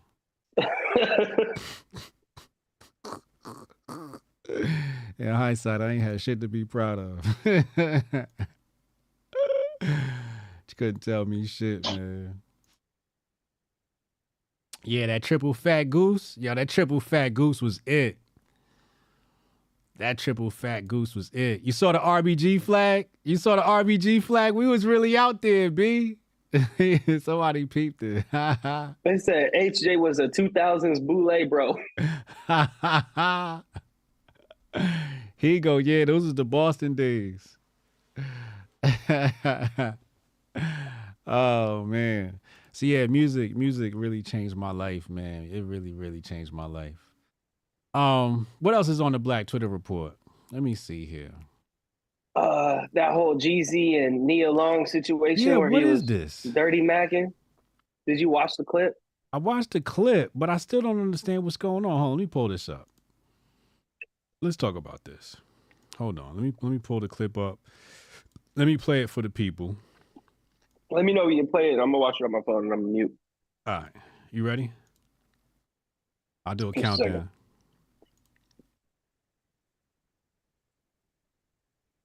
All right, uh, counting down. All right. Three, two, one. thing. Right. Right. Like, and you got to know when it's time to be done. Right. And that's usually not about another person, an affair, Uh-huh, or, uh-huh. you know, some chick that's willing to like make you feel like a king. Cause that's why most men cheat. Most men cheat because the, That's, that's fascinating to me. it's so gross. It's so stupid. I personally, this is my quote, and real niggas don't cheat. You don't think so? Hell no. I kind of understand what They you do mean when you say that. They do not. I understand what you It's, mean when you it's, say it's that. something in us yeah. that makes us want to be right, right? Yes. Across the board. But is that so that you you are living up to the expectation that you've set for yourself? Thing, Right. right? Like, and you What is- gotta what is this? What what are they talking about here? Uh, well, it was the whole situation with, um, I think it was her ex husband now, Ime Udoka, because he was he was the Celtics head coach, and then he got caught cheating with. I, it must have been someone's Oh, that's right. like wife top in administration because they That's shipped him out to. Houston after that. I do remember that now. Yeah. Yup. And he and Jeezy just left his girl. Hmm So the chat so the the the the comments are saying he's shooting his shot at Nia Long. Um I gotta say, I really like Nia Long. I really, really like her. You know, I, I feel like I feel like I could have a conversation with her and she won't go all black liberal on me. You know what I'm saying? Sometimes when you Yeah. speak to, you know, for example, like I could not see myself having a conversation with Gabrielle Union, right? Right. Um I can't I think see that's because uh, there was another clip from that interview. She was talking about how she grew up in South Central, and and she only dated like dope men. So she she's got that real experience. It's not like she's coming from, I guess the the black privilege point of view or the the black academic. Mm, that's probably what it is. That's why I see her being down to earth like that. So is it true that real niggas don't cheat? That's a that's a funny quote because the way he delivered it was hilarious. Yeah.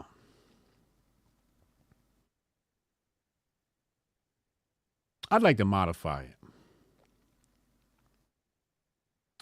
Being a real nigga has nothing to do with women. Hotep, you're a genius. I like that. Being a real nigga, you know, I'm gonna show you what I'm gonna show you what being a real nigga is like. being a real nigga is like going to girlfriend number two and her saying or trying to say something bad about girlfriend number one. You tell her, hey, don't you just disrespect girlfriend number one. right. That's being a real nigga. Now, if you out here pillow talking and talking shit to girlfriend number two about girlfriend number one, you not being a real nigga. Famo said if I gotta cheat, I'm leaving. That's that's that's also true. That's also true. It's also true. You know what I'm saying? But being a real nigga got nothing to do with a woman. It's got nothing to do with cheating. Uh, being a real nigga is about handling your business. Handling your up. business without fucking doing something crazy illegal. Or maybe it is illegal because sometimes. I mean, I can. Sometimes, man, you you got to bend the rules. Yeah, yeah, you know, and we can just call you and you can get us. I'd say you know? you got to be ethical rather than lawful. ethical. There you go. Ethical. That that's that's the word I'm looking for. Um, Higo said you got to maintain the women you keep. Yeah, you can't be you can't be shitting on your main bitch and cheating at the same time. Uh, You know, you got to at least make make sure your main bitch is happy. Right. You know, before you entertain another bitch. You know, somebody said staying honorable to yourself. Yeah, you got to do honorable things. You know, but getting a little cheese on the side ain't never hurt nobody. Hotep, you're a genius. HotepJesus.com. You know what I'm saying? Um, but I'll say it again. I said it before. I say it again. You know, uh, being a real nigga ain't got nothing to do with women, and and I thoroughly think he's um he's definitely trying to shoot a shot at Nia Long, and I would too. I probably would Yeah, have of said course. the It's, Nia Long. Yeah, if I was sitting in front of Nia Long too, I'd be like, "Oh my god, guys cheat! Oh, I can't believe that! How dare they?" I don't know if you remember. They posted this clip on Twitter. They quoted it. Um, the the clip from Fresh Prince, um, and I think it was D.L. Hughley was on the episode, and and he's being all rude to the girl, whatever. And then Will comes and he's like, "I'm sorry. Was was that man bothering you? I'd like to apologize on behalf of the male species." Yo, real talk. How about this? How about this? Try this one on for size. Pause. How about if your girl don't let you have a little something on the side, she ain't a real bitch.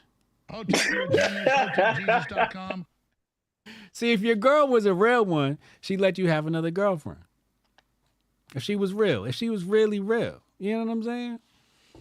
So it ain't about us being real, it's about you being real. Let's be realistic. You know I need you know I need you know I need another flavor. You know I need a little little flavor on the side. Imagine imagine you go to Thanksgiving and all mama got is just a turkey.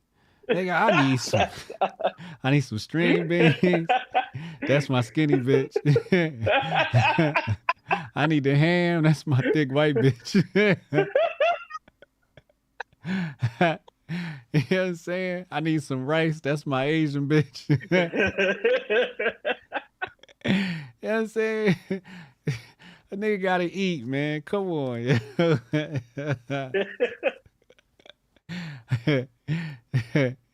oh my God. Say as long as you keep the bacon on the table. Yeah. Yeah. Yeah. Steak. Steak, that's your that's your um that's your chocolate girl. That's your fine chocolate girl. She be hitting the gym. she got an ass like Serena. That's what the steak is. Nigga eating steak at Thanksgiving. You know what I'm saying? Candy yams. You know, that's your that's your uh, Italians. Uh, uh your Italian girls, you know, they real sweet. You know what I'm saying? What the Latinas? Latinas is Latinas might be the cornbread. Yeah, you know, nigga need a little I like something, to say uh, Italians are diet niggas. They are. That's facts. That's ma- that's a mathematical fact. Hmm I claim Dan Bongino and Judge Jeanine Pirro as black conservatives. Is Dan Bongino black? no, but but you thought about it for a second and you believed it. You were like, "Oh, I Dan." I didn't think he, I thought he was like Shaun King Black. I I thought he was like the Rock Black, but I'm pretty sure he's like Italian. Is he Italian? I think so. Uh, Nicole Korgar said, "Fine, I say do what you want, but are you going to pay this mortgage?" That's what I'm saying. If the nigga holding down the bills, he he deserves some some extra coochie on the side. You know what I'm saying? Because sometimes y'all coochie don't be hitting. Sometimes your girl coochie don't be hitting. You know what I'm saying? Um, he's Italian. Oh, okay, I think so. okay. Um. Wait, what was the um? Wait, what is this? Oh, okay. Now we was talking about um Nia Long. Yeah, yeah, Yeah. yeah. And Nia Long is um she's very special. She's a very special individual, a very special woman. I love to meet her. I love to interview. her. I love that. Love to talk to her, whether on the rec- record or off the record. I just feel like I can talk to her. I really feel like that. But ladies, you ain't a real one unless you let your man have some side pussy. You ever had a woman just say to you, you know, if you fucked another woman, I wouldn't care. You ever had a woman say that to you? Ah, no, no, I haven't. Hmm, I have. I wasn't sure how to feel though. I wanted to right. celebrate, It's like. I thought that might look too this? suspect. like word for real? Bruh, I already do. well, let me tell you about this bitch I got. you know what I'm saying? Oh man. Hey yo, listen, man. I'm fooling on the show. Don't y'all go out here and try this shit, man. And go. Some of y'all think taking this shit serious and, going back to your girl with this shit. Don't do this shit, man. Do not listen to me, man. This is just pure comedy, man. This is just comedy. But babe, Hotep Jesus said it was okay. it's not okay. It is not okay to cheat on your girl. Disclaimer. Disclaimer. That's you. That's usually them trying to angle for some side dick. Uh oh. Mmm. You right, Goldstein. You right. You right. Gotta watch out for 'em. Women is sneaky like that. They sneaky like that. Um. All right, let's go to the next topic, man. Uh, what else we got in here? Oh, I see something about redacted. Yeah, here we go. Uh, wait, which one you looking at? The one in the in the group chat or the one I sent you? Yeah, the one in the group chat. The right, let's bring that tweet. up. I was gonna skip that one, but since you said it, let's bring it on up. Let's let's let's let's put it on the screen. Let's put it up I on the see, summer I see jam my two favorite words: Jews and BLM. Here we go. So Michelle Rosenberg says uh, Jews went to prison for participating in freedom rides. Jews helped establish the NAACP. They didn't help; they actually did that shit. Um, right. Jews marched with BLM. Uh, we will remember this silence from the black community. We won't forget. Uh oh, what are they holding it over our head? Oof. Tweet has now been deleted. That's a piece of Hotep history, though. Talking about Jews helped establish the NAACP. People people forget that fact quite conveniently. They did. They they they they definitely established it. Um, that's why people come to me and they talk about black organizations, and I'm like, name a black organization. They go NAACP. I'm like, okay, can you name a black? I said, name a black Right. organization, because that was all started by majority Jews. Um, it's not a black organization. Um, BLM got co-opted. Uh, the Freedom Rides were also uh, uh, uh, NAACP funded. Um, uh, what do you call it? Um, publicity stunt, Mm-hmm. or it's not the Freedom Rides. Was it the Freedom Rides? or is Well, I think they had the, freedom rides and then the sit-ins. the sit-ins, the sit-ins. Many of those sit-ins were NAACP stuff. I, what?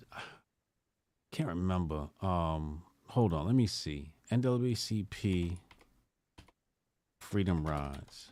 I remember somebody tried to clown me because I was saying Rosa Parks wasn't the first Rosa Parks. Yeah, yeah. It was uh, Claudette Colvin. Um. Okay, so yeah, uh, NAACP was involved in the in the freedom rides, but I don't think it started with them. I think I think it's, uh, you know, the thing is, um, many of these things were started organically and then got co-opted, which is a common theme. Yeah. which is a common theme. You know, she uh, left out in that tweet. Jews run the black-owned rap record, record labels. we gave y'all the NAACP, BLM, and rap music. Damn it! Yo, you know what's crazy is, you ever watch Cadillac Records? Uh, a while ago, that was the one. No, that I was gonna say that that's not the one with Beyonce. That was Dreamgirls, right? That was Dreamgirls, but same thing in that one. You always have like that Jewish character that comes in and he's like Mhm. the record exec. It's like a common theme throughout all these like historical black movies. Um, okay, so we got the Freedom Riders here, here, right? That is what I be saying when I tell you like black history ain't really black. Now I put these faces up here from the wiki article with many of the Mm. mugshots. And this is white folks. I see one, two, three, four black faces. This light skinned nigga up here. and it might be another quadroon in here, octoroon in here somewhere. But you can see uh the let's just say white faces. You can see them there. You can see them there. So a lot of that stuff was, you know, astroturf and whitewashed. That's why that's why when people start talking about civil rights, I'm like, I don't even want to talk about that shit, man, because half that shit was fucking fake and and and and white liberal controlled. Like, let's just call a spade a spade. You know what I'm saying? Right. Um, but yeah, so the audacity of her tweet is what's really being called into question, right? Um, we will remember your silence. What does that even mean? Right. They think they own the black voice. Mm, Like, come on, Negro. snitching on themselves, dry snitching on themselves. Right. So I They- would get canceled if I say that. Right. I think Kanye said that same exact thing last year and got very canceled. Yeah. And now here they are reminding you. I control you, nigga. Ugh. um, got us in a they got us in a 720 deal. yeah, it's not even 360. It's a 720. Wrapped up, wrapped up, wrapped up. It's ugly out here. Um. All right, let me cover some super chats real fast, and then we'll go back. We'll go to the white Twitter report. See what white folks is talking about. That's so true. That is the white Twitter report. Uh, Jamar Youngblood said, "HJ, which album do you remember throwing out the window?" Um, it was uh one of the Saint Lunatics. Do you know who the Saint Lunatics are?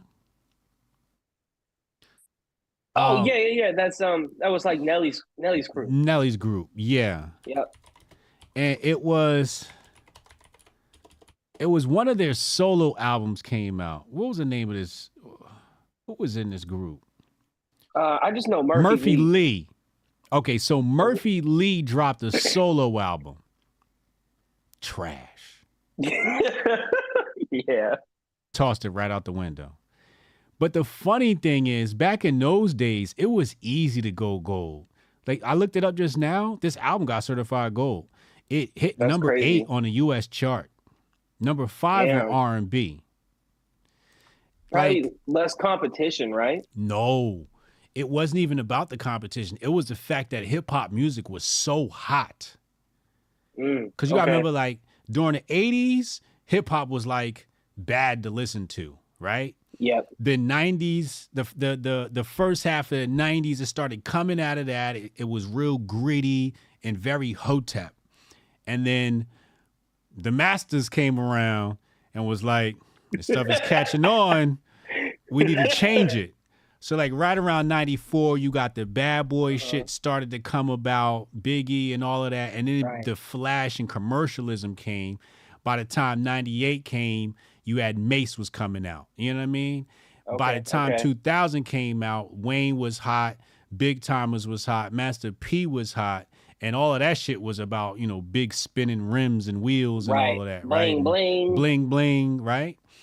So hip hop had taken off.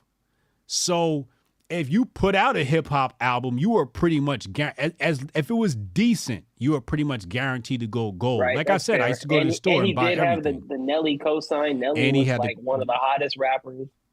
Yeah, and he had the Nelly cosign, so that really helped him a lot.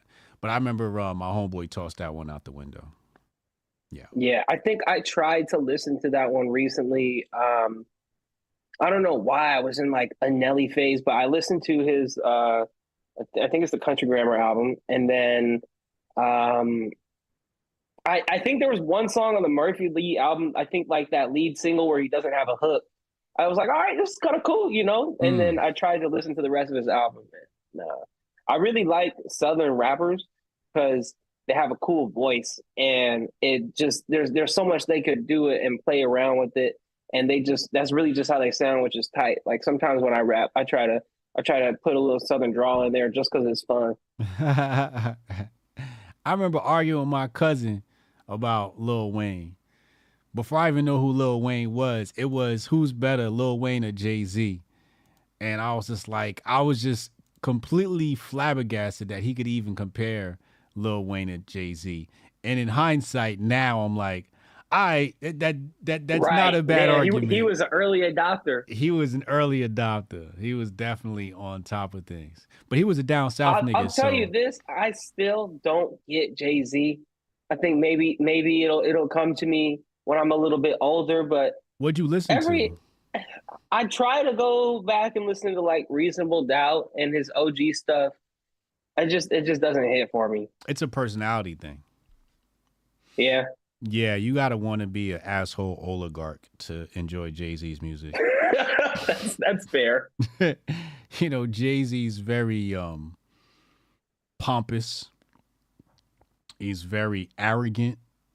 Mm-hmm. Um, but to me, Jay Z's motivational. Like when I get drunk, I have to listen to Jay Z. Otherwise, Respect. otherwise I'll get a hangover the next day. yeah, so I have to turn like Jay Z up real loud and like rap fucking Blueprint or one of the Yeah. originals.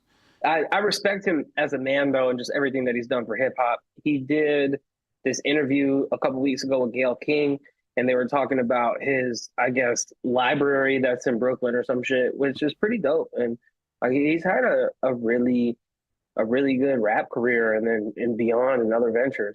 Yeah, I want to check out his interview with Gayle King, but every time I watch a clip, Gayle King gets on my nerves because it's just like she keeps trying to finish his sentences, and he's Mhm. and he's like, "No, that's not what I was about to say." right. And it's like, yo, just let the man talk, yo. Um, yeah, his arrogance um is is what I love. It, it's it's very Jay Z's music is motivational. It's very motivational for me, particularly. Big money talk and just aspirational. Um, Not Noir, Raekwon Strictly Built. Okay. Cassius Cam said uh Andre Nickatina is West Coast Method Man. Uh, Ooh, that's Trouble- a, that is a hot take. That's a hot take. I don't even know who that is. Yeah, he's a, he's a Bay Area rapper. Ah. I could I could see it because he's got like a very unique voice, but he has a lisp when he raps, so it's just funny to listen to. Uh, Troublemaker Joni says ODB was a role, mo- role, mo- role model. Gravediggaz greater than Wu Tang for me. Retro Neon fun fact: MF Doom was part of a rap group back in the early '90s that was associated with Third Bass and had Brand Nubian appear in that first video. Oh wow, what a fun fact. Nicole Korgard, yeah, great. Thanks for nothing. Wait. I don't even know what that's about. Nicole Korgard, uh, Hotep should be proud of themselves. Thank you, Nicole. Uh, Respect. Jabari Judah. I think what happened was she was probably like typing a text to one of her, her like her boyfriend. Yeah, thanks for nothing, and accidentally sent a super chat to me. I don't know what that's about. Uh, Jabari Judah, he said, uh, according to Jeezy, 90% of our heroes ain't real niggas. Let he who hasn't sinned cast the first stone. I heard some Jabari dude say. Jeezy said that? Uh, oof. You know what that sounds like to me? Like, um, you know, th- these conservative grifters where like everybody thinks they're heroes, and I'm like, "Uh, I don't know about that. Um, Right. Troublemaker Jonah, I would take Union's daughter to the Barbie movie to hit. Uh, YouTube already reject ten prior comments. Wait, What the? F- d- d- wait. Jonas, he's he's out there. this guy. no, I don't want to say it. I don't want to say it. Don't go. Don't do it. Don't do it. We we gonna act like he ain't say that shit. Uh, has Patriot J seen True Romance? I don't know what that is. Uh, All right, no. we're gonna we gonna read the rest of the super chats. Let's go to the the white Twitter report. See what's going on in white Twitter. Um, I, I heard uh, the Jews were going to be kind for four hours out of the day. yes. So there was a ceasefire for four hours. So they're gonna stop kicking your ass for four hours out of the day. So twenty hours, you got to get low. This is hilarious. I saw to me. And I saw I saw Israel ceasefire. I'm like, wow, what a great day! And then I kept reading, and I saw for four hours. It's like it, it's, it's laughable. Like, why should it be four hours in the middle of the night too? Like from from one to four a.m. What if you got to return the U-Haul truck? It's like, damn, we got three three hours. We got 50, five minutes left, nigga. Like, come Right. on. Like, that's just really arrogant of of Israel to say. You know, you niggas got Mhm. four hours. You know, and, and to make it seem like it's a humanitarian thing. That's some big dick shit. Pause. That's some real big boss. We run the show type thing to do. We Facts. gonna, we gonna stop kicking your ass for four hours. We gonna we gonna let you get a breather. Here, have a halftime. Cause get a water break. water break. Right. 'Cause we- come back stronger, nigga. Yeah. Cause the whole world complaining, and and instead of them saying, "Hey, look, we're gonna negotiate, come to the table, and stop," they're like, "Nah, we're just gonna get these niggas four hours a day." Right. That's that's the someone someone was do. in a meeting and they came up with that and they were like, how, well, how do we address these concerns that we're coming off as aggressive and and genocidal? Somebody's in the back like, how about giving them four hours? How about we just give them a timeout? Remember, we used to play as a kid. You used to call timeout. Mhm. That's what this is. Where, where Israel gets to call timeout. Dr. Right. Feels Good said, when I first heard that shit, I was weak. Yo, that shit had me crying when I saw that. Anime uh, manga fans said Israel's egg, uh, arrogant like that. Yeah. Yeah. Mm. Yeah, they got the leverage. Yeah, they got the leverage. Right. So, like uh, like Future said, you do what you want when you pop it. correct. So, who you got? Who you got in the war? Who wh- whose side are you backing? Palestine or, or uh, Israel? I, I, I have not officially come out on the record and picked a side.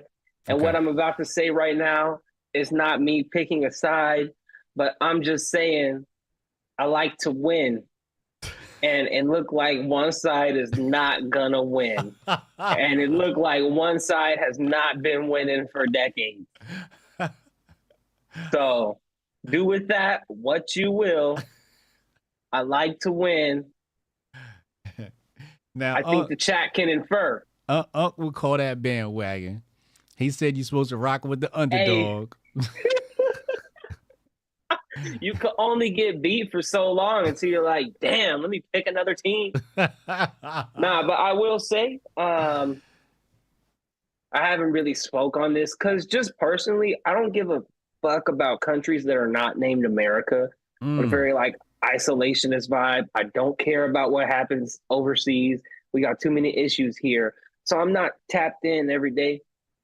But um, you know, a piece of me at one point in time growing up may have been fueled with a little bit of isms and light hatred, but I'm finding now that the best thing to do is free hatred from your heart. And um, looking at it historically, we've had these types of situations, people fighting over land. That's what it's all about. They're fighting over land. And to me, it seems like both sides are looking at it like it's a holy war. Both sides think they're entitled to land. So at a certain point, one side's going to lose. But you fight over land, you either stand on business or you get your land took. And it's the same exact thing that um, that they did when they came to America back in the 16, 1700s. You know, they came here, they said, all right, bye bye, natives. This is our shit now. And I respect that so much because um, it, it got us all here. You know, manifest destiny. That was a real thing. They just made up. They were like, you know what, manifest destiny. This whole country is ours. And and it, it they ran with it, they took it, and now we have the same thing happening in the Middle East. We can talk about, I guess, the origins of the country. That's that's a different story, but that happened decades ago. The country's here, and they are they're they're expanding little by little or whatever. They're trying to make their way, and at a certain point, you got to respect the precedent that history has taught us. Yeah, I, I just don't know what to do with it because the both sides fought they fought each other. They fought a war. And uh one side won. So like, ain't you supposed to just take your L and go? Right. Like you wanna you wanna take another L after another L. And this the, the conflict spurs up every four to eight years. Pretty And much it's like every for election. what? yeah, like for what? Yeah. Yeah. Yeah. I I I I, I really can't lend too much brain power to it. Um Yeah. As much as I can say, you know, it's bad for people to go to war and take land. What the fuck is what I have to say going to stop any of this? It's Yeah. like so above my pay grade. Yeah. marching in the street isn't going to help uh, the people who are losing, nor is uh, speaking out on Twitter. I'm I'm not going to donate like twenty cents a day to some Make a Wish Foundation and help them out. Like, what can I actually do? And the fact that I can't actually do nothing leads me to care a little bit less. And it's also two countries that are not named America, so you have a hard time on selling that to me anyway. Yeah. Yeah, I really don't give a fuck. Um Yeah, I really don't give a fuck. The way we talked about this the other day on the show was we are trying to figure out which master would you want? Would you want the mu- the Muslim master or the Jewish master? That's an interesting question. And judging by history, I have to go with the Jewish master because, you know, when he had us in shackles, we kept our nuts. And somebody made the joke, we, he even let us bang his wife. Now, in the Islam culture, they chop your nuts off when they own you. right. They don't play. They don't play no games. You're a eunuch, you're a servant, and, you know, did you play the new Assassin's Creed? No, I didn't. All right, so new Assassin's Creed's got eunuchs in it. And they're like historically accurate where they don't have the deep voice, they sound like bitches.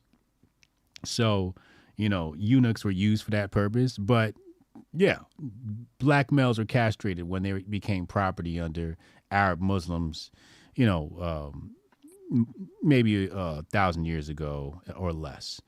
Um, so, you know, I, you know, when a Jewish man had us in shackles, um, Goldstein said, "What you mean had?" well, he gave us new shackles, man. Shackles we can't see. new, new slave. uh holding my my nuts. Oh my god. What kind of name is that? He said both were nut choppers. well, yeah, kinda. Cause the other one gave what was it? What do they call that? Uh circumcision? Yeah, you're right. They're kind of both Right. choppers. in in their own respective way. But it's like, I don't know, like, you know, what do you want? Sharia law or pronouns, you know? Um, I, I just have a feeling I'd get along with Jewish people more than I would um some extremist Islamist, you know? Yeah, If, hundred if percent. yeah, I think the Jew would give me more freedom than the Islamic uh radical Islamist. I think he would And and they give you a record deal. and can't you get a record that. deal. Fucking brand new record deal, a fucking manager. At least Give they me let you feel like you're in control of some shit. You know what I'm saying? Give me the Jew any day, man. Um, he said shackles or shekels. uh, Big Poppy, thank you, man. For 2020, we had Pete Buttigieg uh, running for president. This time, we have Vivek Ramaswamy. Um, What? rob my salami. Oh my god. Oh no. He said, I uh, think it's so funny. The CIA gave us uh the first gay candidate and put butt in his name. exactly. Yeah, So the- the- funny. the- they they have a huge sense of humor. The powers that be. right. Pete Booty Gig. Um, Troublemaker Jr. Jonah. Uh, CIA took over rap by '86. NWA, NWA, uh, etc. There go, Jonah. Was Uh, NWA in the 80s or 90s? It was '90s, I, I believe. No, Yeah. actually, yeah, it was definitely in the '90s. What am I talking Right. about? um, uh, Troublemaker Jonah. Uh, would you go to Epstein Island with R. Kelly and Jay? Oh my God. Uh, Jabari Judah. He said this conflict is weird. Hamas could be a one could be a, a one eight seven a hostage every hour until they stop bombing, and the other side should say. Uh, we'll stop when you release people. Both sides are playing to lose on purpose. Yeah, yeah, that's a good point. That's a good point. Um, Troublemaker Jonah comes up every four to eight years for USspending.gov. Oh man, yeah, yeah, that's true. It's so funny how we just completely forgot about Ukraine. Nobody talks about Ukraine anymore. Just gone. Like Putin, who is that? Right. Did you watch the debates last night? Hell no. Uh, I was playing Spider Man, and then I'm seeing like texts and posts about it, and I'm like, "Oh, the debate's on. That's cool. I'm gonna keep playing Spider Man."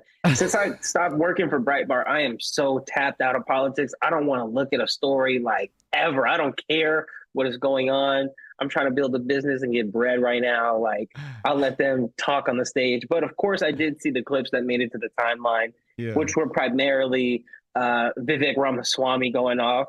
And that's the type of energy that I can appreciate. I think I got off a tweet last night saying I would rather vote for Vivek than DeSantis. Mm. And people are like, oh my God, you're not a principled conservative. And it's like, nah, I just, I like his energy. The president can't really do too much. So I'd rather him be a mouthpiece for issues that I care about because that can move the culture.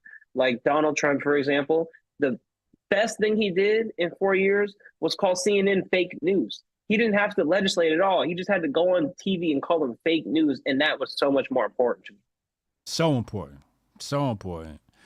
Um, I would pick I would pick Robert over over DeSantis. Yeah. I call I call Vivek Robert. Um I was like, who the fuck is Robert? I call him Robert. Cause you know how people come from other countries, they come here and they get an English name. Yeah. So John. John. Nigga look like Wing Chang Chun. you know that's not your name, motherfucker. Facts. Um, so I call him Robert Robert Shlami. Um, but I would definitely pick Robert over over DeSantis. But people are saying, oh, uh, Ramaswamy might be a good number two for Donald Trump. And I do not want him on the ticket because that would that would just be to me a little bit too unserious. Because um, I although I can appreciate um, Ramaswamy's brass on the stage, I think he's good for that. You know, maybe calling out the GOP. I don't know if he would be good in an actual position of power. Mm. Maybe, the- maybe like maybe like a lower cabinet position, but just Trump, Ramaswamy, and I wouldn't want to vote for a president or a vice president named Ramaswamy. Just being xenophobic here. Yeah, eh, yeah. My president got to be white or black. We not doing no foreigners. Right. Yeah, this, this Maybe, is our- maybe Hispanic down the line. Yeah, even the Hispanics got to wait another thirty years. Um, Right. Nah, this our country. Me and the white man built this shit. Okay. Hundred percent. Uh, rest of you motherfuckers gotta wait.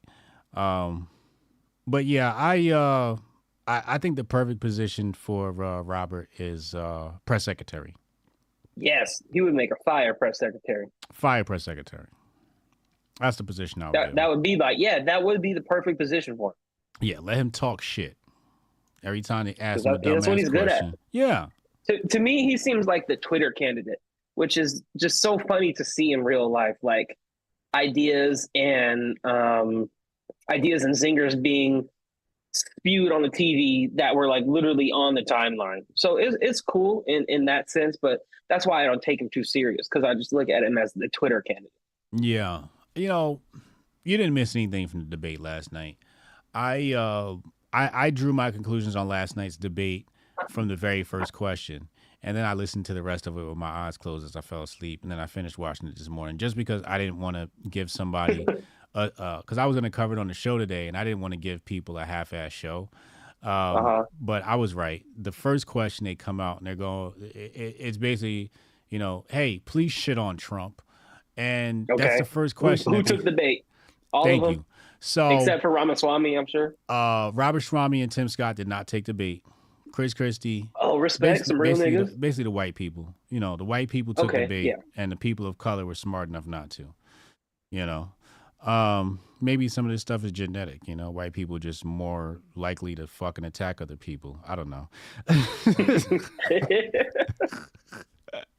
I don't know what that's about.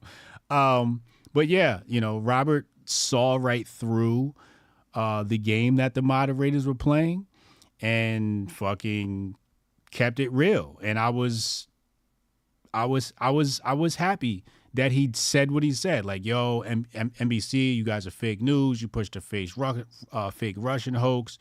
Hunter Biden laptop, Hillary Clinton, you're fake news. He called out uh, the RNC chair, told her to resign. You know, so yeah, that's fire. yeah, he fired off right off the beginning at the perfect moment, you know.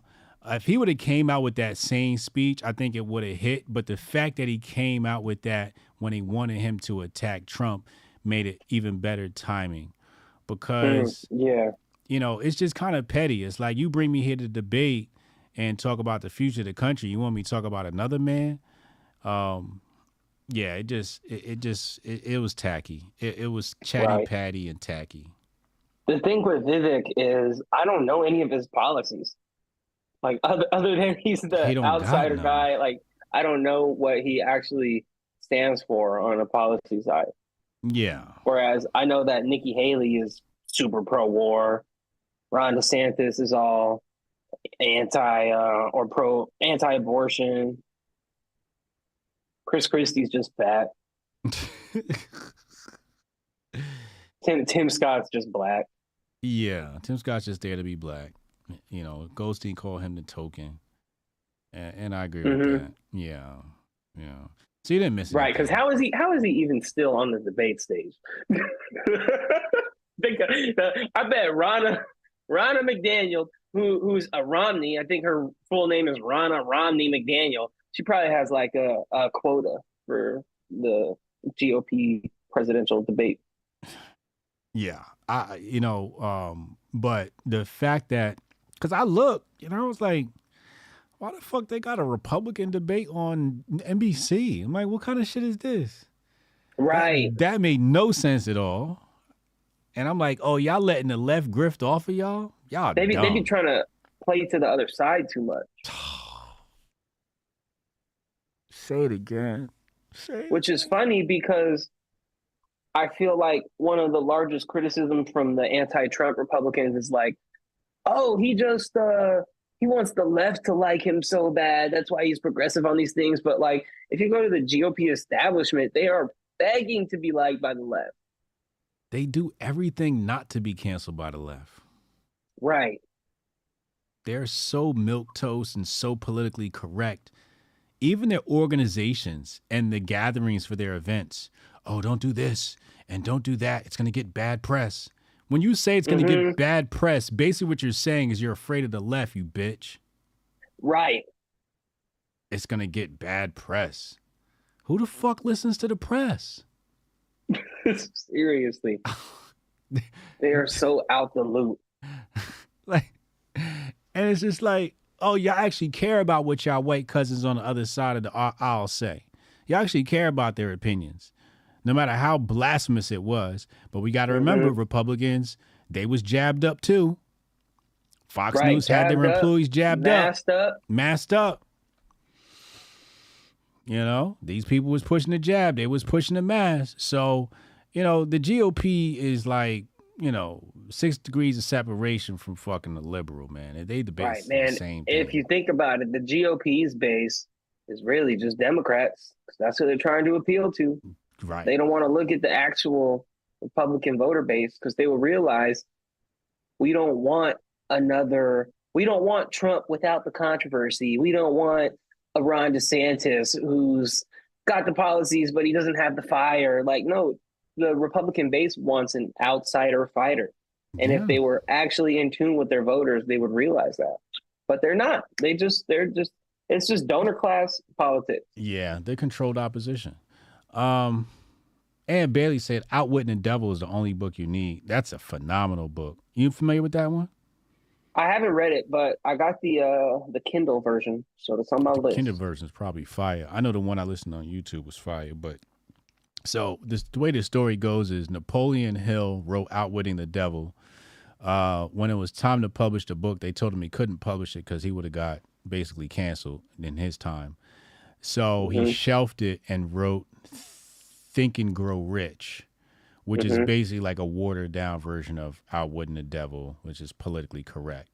And then Outwitting the Devil, I think, pu- got published later on. Really good book. It's it's. I think Outwitting the Devil is a book you got to give kids, like right when your son turns thirteen. You got to say like read Mm. this because there's a lot of red pills in there. Um, like red pills that grown-ups can't even fucking handle.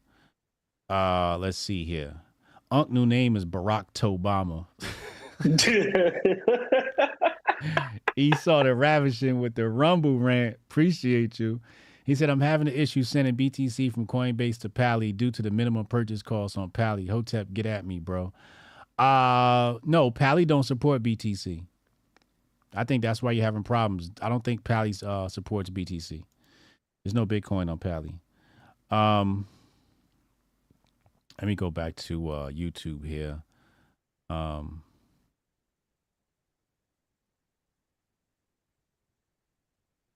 let me see here. Hold on. NWA was 86. Look it up. I had the cassette at 8 or 9. Retro Neon said NWA came out in 86 and the gung ho American that I am not only wants to fight the socialist communist regime, but also wants to free Canada as well. NWA came out and they did come out in the 80s because that's when the nigga had the Jheri curl. oh, that, wait, that's That's right. That was the 80s. but that is true, huh? Yeah. Damn, that was the 80s. Because the 80s was Jheri curls. hmm And that's when Boyz n the Hood and all that shit came out. Well, Boys and Hood came out in the 90s. That was after NWA. Yeah, that, I'm getting old because these fucking decades Damn. is running together. Um, Troublemaker Jonas said, Round Table to Irving Kristol 2020's been saying.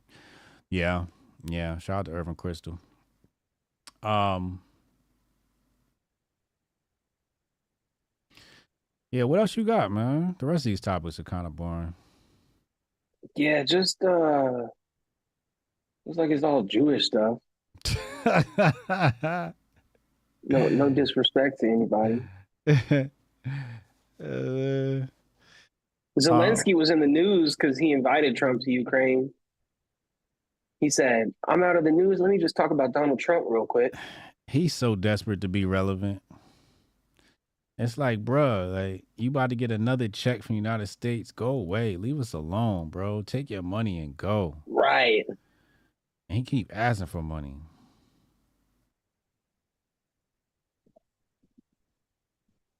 Yeah, I see too many uh, Israel and Palestine in here to be interested. Too many Israel and Palestine? Yeah. Yeah. I'm I'm over that shit. I just want to talk about cheating on your bitch. I ain't talking about that right now. you better not. All right, gonna get choked up. HJ, explain why you'd build Hotepistan as a communist utopia. Um, cause like Hotepistan, first of all, um, all right. So you ever heard the quote before? Um, tell me if you heard this quote before, uh, Patriot J. I'm a communist with my family, a socialist with my friends, a Democrat with my community, a Republican with my state, and a Libertarian with my nation. You ever heard that before? First time. Okay. So there's a quote. This come Naval repeated somebody else. Naval quoted somebody else on a Joe Rogan show, on a Joe Rogan experience. And that's why I heard first heard it. And when I first heard it, I was like, somebody finally put words to what was in my head. Because that's what I was saying was communism in theory isn't bad. It just doesn't work for large groups of people. Mm-hmm. You know what I'm saying? For example, when you look at these communists, right? I remember I was in a Discord and I had a debate set up with a bunch of communists. And I was just like, you guys like communism, right? Yeah, yeah, we love communism. Communism's the way. Okay, good. All right. What are you doing right now to be a communist? Like, where's your commune? Where's what do you guys do to cooperate other than fucking get on Discord and argue with people? They don't do anything. They don't grow their own food. They don't make their own clothes. They're all fucking capitalists. Like, if you were a true fucking communist, you'd be fucking making your own clothes, right? So in Hotepistan, Hotepistan is a small population community who is that is self-sustainable 100% self-sustainable and and we follow the rule of you know you eat what you what you you only take what you have put in so if you ain't worked today you don't get nothing you see what i'm saying so um to each his own how does it the marx quote go I always forget this to each his own based upon his labor or some shit like that so that's the moniker Yeah. of hotep of hotepistan where everybody's gonna work. Um, you know, we'll be doing. Uh, we'll have science labs. Uh, we'll have farming, uh, beekeeping. Um, you know, but uh, we're gonna have the women gonna be sewing their asses off. We're gonna have fire gear. Uh, We're gonna have some fire ass uniforms. Everybody's gonna have uniforms and shit Hell yeah. you know and um it's going to be a communist utopia but we're going to we're to practice population control where the population Right, can't gotta cap it. got to cap it because then after a while it's just too many fucking people you know what i'm saying and then we're going to have like pre-pods like you're going to go to a certain pod to prep to come to hotepistan so it's not as stringent but it's going to prepare you for example you're not allowed to come to hotepistan and talk about republicans and democrats you just get kicked out. That, that doesn't exist in our world. Outside media doesn't exist in our world. You know what I'm saying? Um, Mhm. So this place came about because I wanted to detox people from Western society and the toxicities of Western society. So it's a place where people can come, lose weight, clear their mind, detox, and if you want to go back to that Western world, you can. So that's the uh that's the dream. Four hour work days. I like that. Four hour work days. I like that. Uh Troublemaker Jonah said you're making a watered down Essenes. Yeah. Yeah, essentially. It's definitely like the Essenian community. I like the Essenian community. Uh, Jesus was an Essenian. Absolutely. Absolutely. Man, I gotta look into the the Essenes. I don't I don't know too much about them. Yeah, the Essenian community, they're like um they're like uh they were an offshoot of Jews according to the little bit of research I did. They weren't like part of the Jewish community, but they kicked Mhm. it with them. It's complicated. And I wouldn't I'm Did not you the best person listen it to Prodigy's last album before he died? Yeah. It's my favorite hip hop album of all time. Yeah. Yeah, and I I I'm reminded of it because he's got a bar. He says like, I think my school of thought was like the Essenes, and some secrets are best kept sacred. Mm. Mm. So he knows. He's a stu- he's a studied man. Oh yeah, oh, yeah. They, they they took him out. My belief. Quite possibly. Absolutely. He was very, very aware. Um, his third eye was open. He was a hotep. hmm Prodigy was a hotep. His name's Prodigy. That tells you everything about him, right? right. Um, paleo communism and communism is a different thing. Yeah.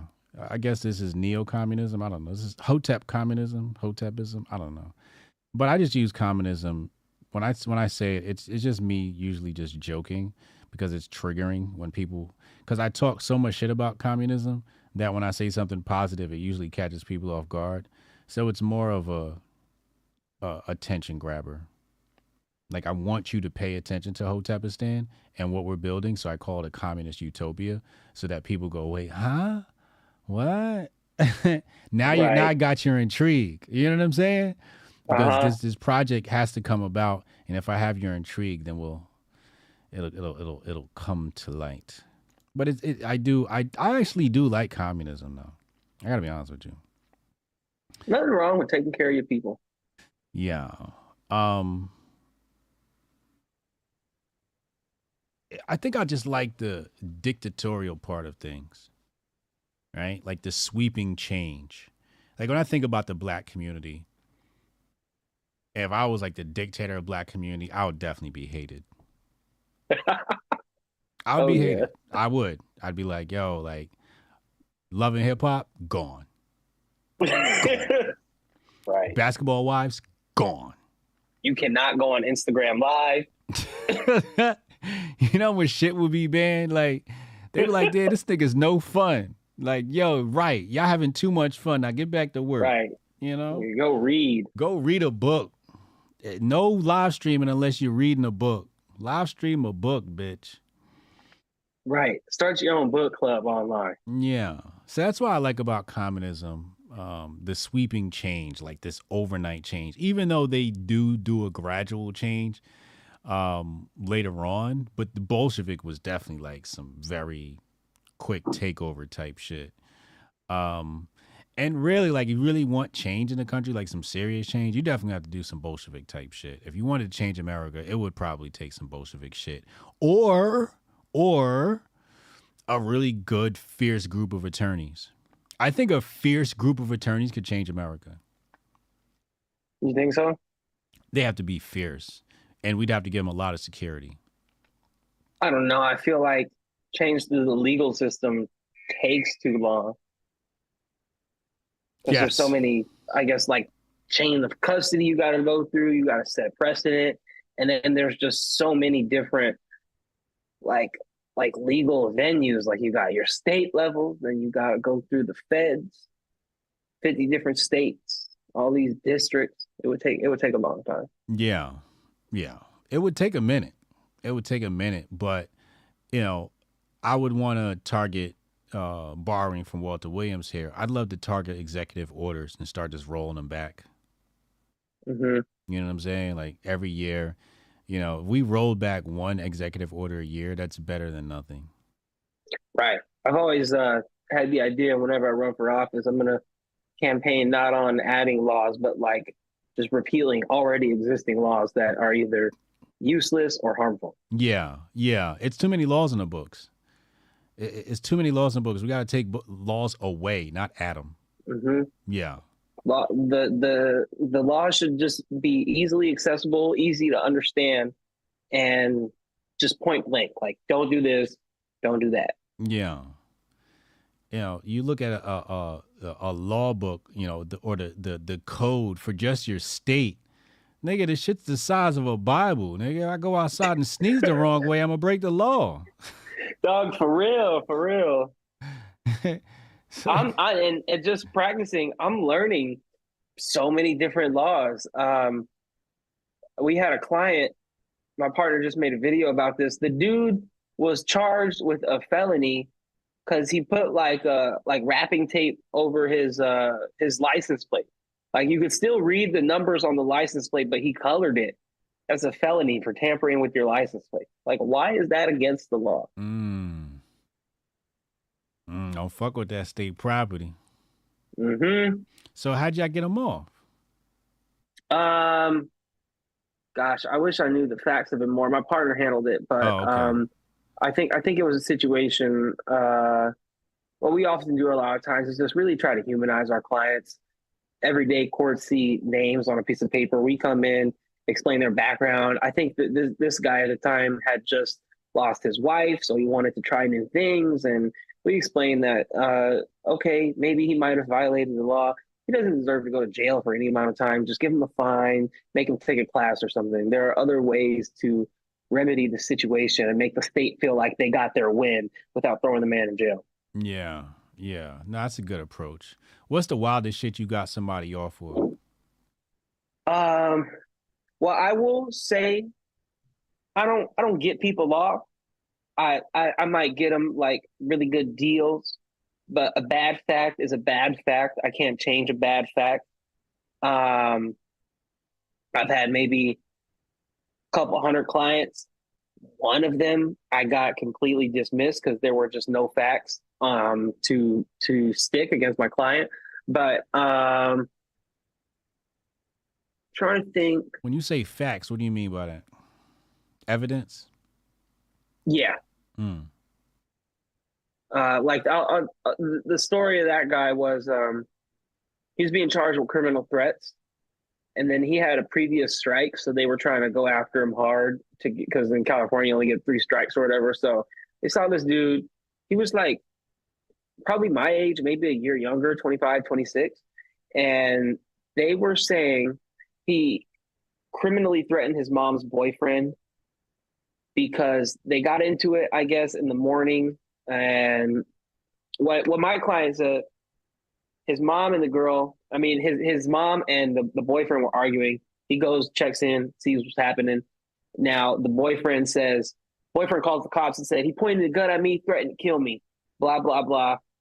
He later changes his story when he's speaking to an investigator a couple weeks later, and then it really helped us because the boyfriend didn't want to come and testify. So I said, look, oh, also, this is crazy. Calls cops and says, pointing the gun. Cops come, do a search. They don't find the gun. No gun. You don't have a victim.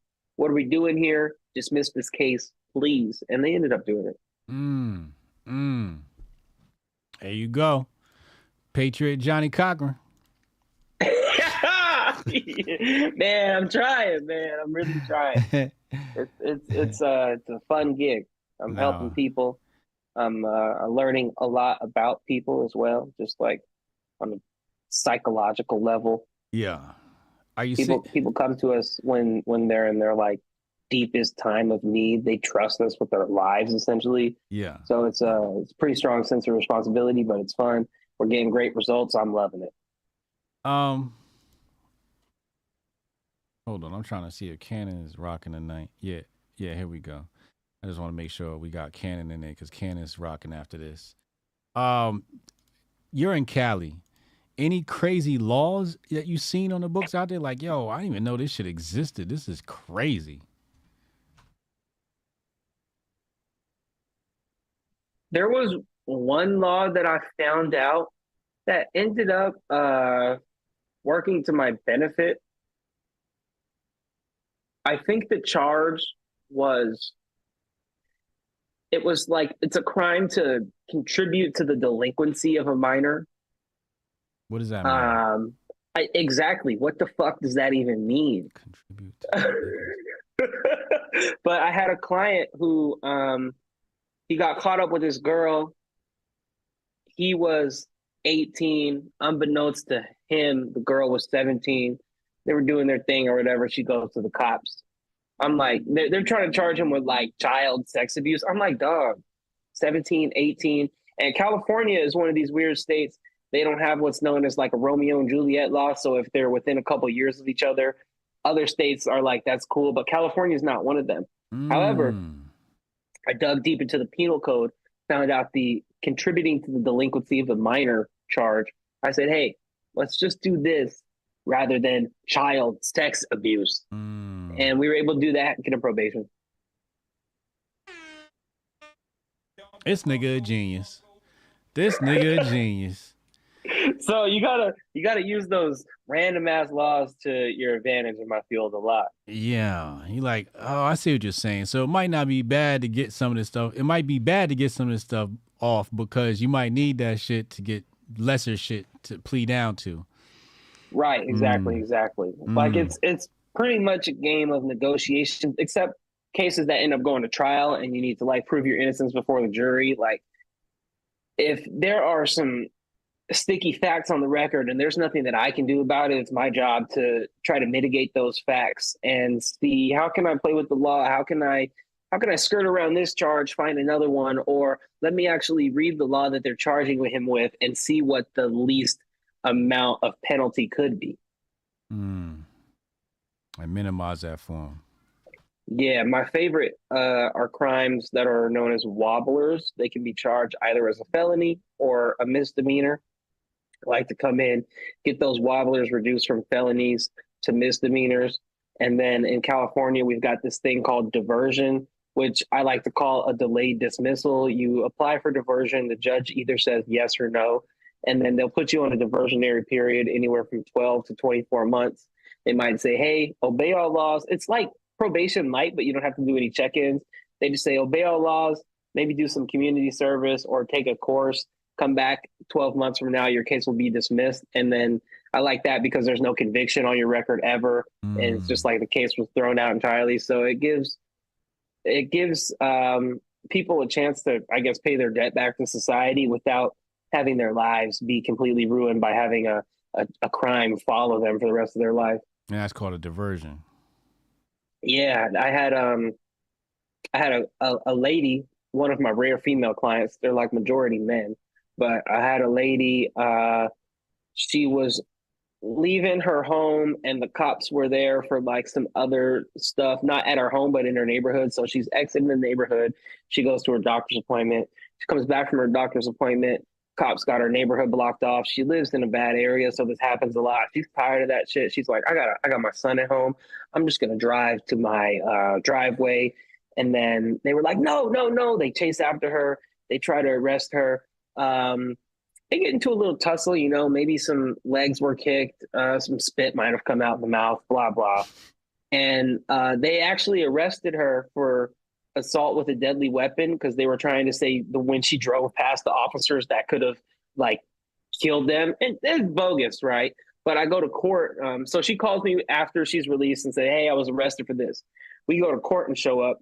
Uh, they ended up charging her not with assault with deadly weapon because there was no evidence for that. They charged her with resisting arrest two counts because there were two officers.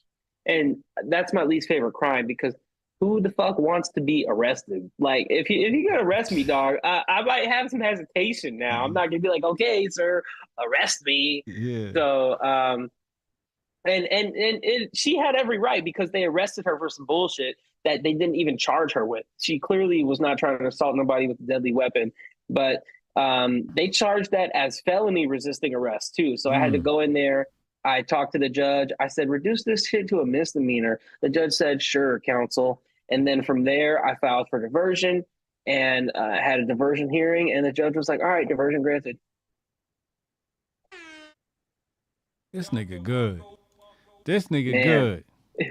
my bro, my uh my very first client, uh I get this man back in January of 2022. Um, this is my first client. I'm brand new. I passed the bar on or I got it I passed the bar in November, but I got admitted into the bar because I had to like do a whole ceremony at the court on December 30, 2021. And then so a couple days after January, we get this first client. I'm like, what the fuck? I don't know what to do. I literally Wait a had second. no who, idea. Who, cause, cause ain't no way I'm hiring a nigga just out of school. I'm like, hey, y'all got a senior rep around here somewhere? no, nigga. Who hired you? This nigga must have went to every attorney or something. um, man, shout, shout out, shout out to uh, my guy. He he's he's he's from Compton. He was he was he was rapping and shit. So I felt like, oh, my first client is a rapper. This is perfect. Yeah. So um, I don't know what the fuck to do. Anyway, I'm reading laws and shit, and I'm going to court. You know, kind of just getting a feel for it, the procedures. Pretty much every time I go to court, I'm like continuing it. Like, hey, can we come back a couple weeks from now? A couple weeks from now? Blah blah blah blah blah. As I'm continuing it out, I'm getting more experience with other cases. I'm getting a feel for things, and then um, his case ended up resolving in August. And what I was trying to do, he was charged with felon with a firearm. Cop stopped him. He had a backpack. Cops think there's a gun in the backpack. Cop gets out the car. My client runs. There was a gun found in the backpack. Um, but I don't think anybody should have their life ruined for having a gun. We got the Second Amendment. So I love gun cases. I walk in. My goal is probation. I said, come on, bro, probation. Pretty much every time I go to court, the DA was like, nah, nah, nah. And I'm like, come on, son. So then I walk in. Uh, we even go to like preliminary hearing. We're like on the path to trial. I walk in one day. There's a brand new DA. I said, "Ooh, new DA, new opportunities. Hey, read this. I want probation." And she gave us probation eight months later. So sometimes you just got like stick through it, fight, uh, and it'll it'll work itself out. Mm. I remember um I had this one case and my attorney was mean. She was on point. And um it was I had a total of 3 charges I was that was that I was going to court for at the same time. All traffic violations. And the third one was the worst one. I don't know what she said to dude, but he must have been in a good mood. That shit got dismissed. And that was my most egregious charge. nice. I, I did more more more uh time on the other ones than I did that one. But yeah, sometimes you know you just get lucky. You get the right prosecutor there or the right DA, and shit right, works out. right, right judge, right prosecutor. I just um, I pray before every court hearing, and it just works out. Mm. We always say um, they're not our clients; it's God's clients because it's God's firm. Because like, really, he he's the boss. We might on papers be the owner of the business, but we work for the man upstairs. I like so he that. brings us the clients that uh, that that he knows needs our help. Uh, the Rock and Roll Rebel show said they want you to come on this show. Are they cool? You you like them? I don't even know who they is. Ah, all right. Well, you got to DM me on Twitter at Sir Hottest, and then I'll think about it. If you had the Hotep Jesus sign of approval, it would have been yes. I, I could I can't say I co-sign them. I don't even know who that is. oh man, we about to go to Cannon, man. Thank you for standing in for Uncle Hotep, man. Y'all clap it up for for for for Patriot J standing in for Uncle Hotep. Let's get some claps. Thank you, chat. man. Yeah, I loved it. It was really an honor, man. I was telling Olivia, I was like, man, I've been on Timcast. Like, niggas be hyped to go on Joe Rogan. I'm just glad to stand in on Hotep's Been Told You. Like, this is literally the only podcast I watch. I'm not a big podcast listener because I can't listen to podcasts when I work because my brain don't function like that. And when I'm driving, like, I prefer to listen to music. But if I ain't got nothing to do Thursday night, I'm watching Hotep's Been Told You. I'm putting it on the big screen and just having a good time. Salute, salute. I appreciate you, man. Hey, we going to crash Cannon Hotep's channel. Make sure y'all go over to Cannon Hotep's channel. Hit Hotep in the box when you get there. The party don't stop. The Hotep party don't stop. So we going there right now. I'll see y'all tomorrow for the Griff Report, 2 p.m. I'm Hotep Jiz. This is Patriot J. We out of here, man. Later.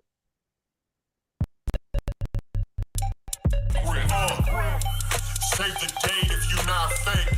HJ got a plate and a hot take. They gon' get you moving right. These goofy types and keeping unks goofy tight. Look, let's get it lit like a Lucy, aight? Show the world what we can build when the crew unite. And while these frauds out finessing your protests, I'm in the gulags playing chess with the hoteps. Hotep's been told you. Don't sweat, bruh, I ain't gonna hold you. Keep receipts for the things that they told you. Ears to the street, they got secrets to go through. The hotep's been told you. Don't sweat, bruh, I ain't gonna hold you. Keep receipts for the things that they told you. Ears to the street, they got secrets to go through. Hotep and build, y'all know the deal. We go in for real and ain't got no chill. Teach me how to grip, teach me, teach me how to grip. Teach me how to grip, teach me, teach me how to grip. Hotep and build, y'all know the deal. We go in for real and ain't got no chill. Teach me how to grip, teach me, teach me how to grip. Teach me how to grip, teach me, teach me how to grip.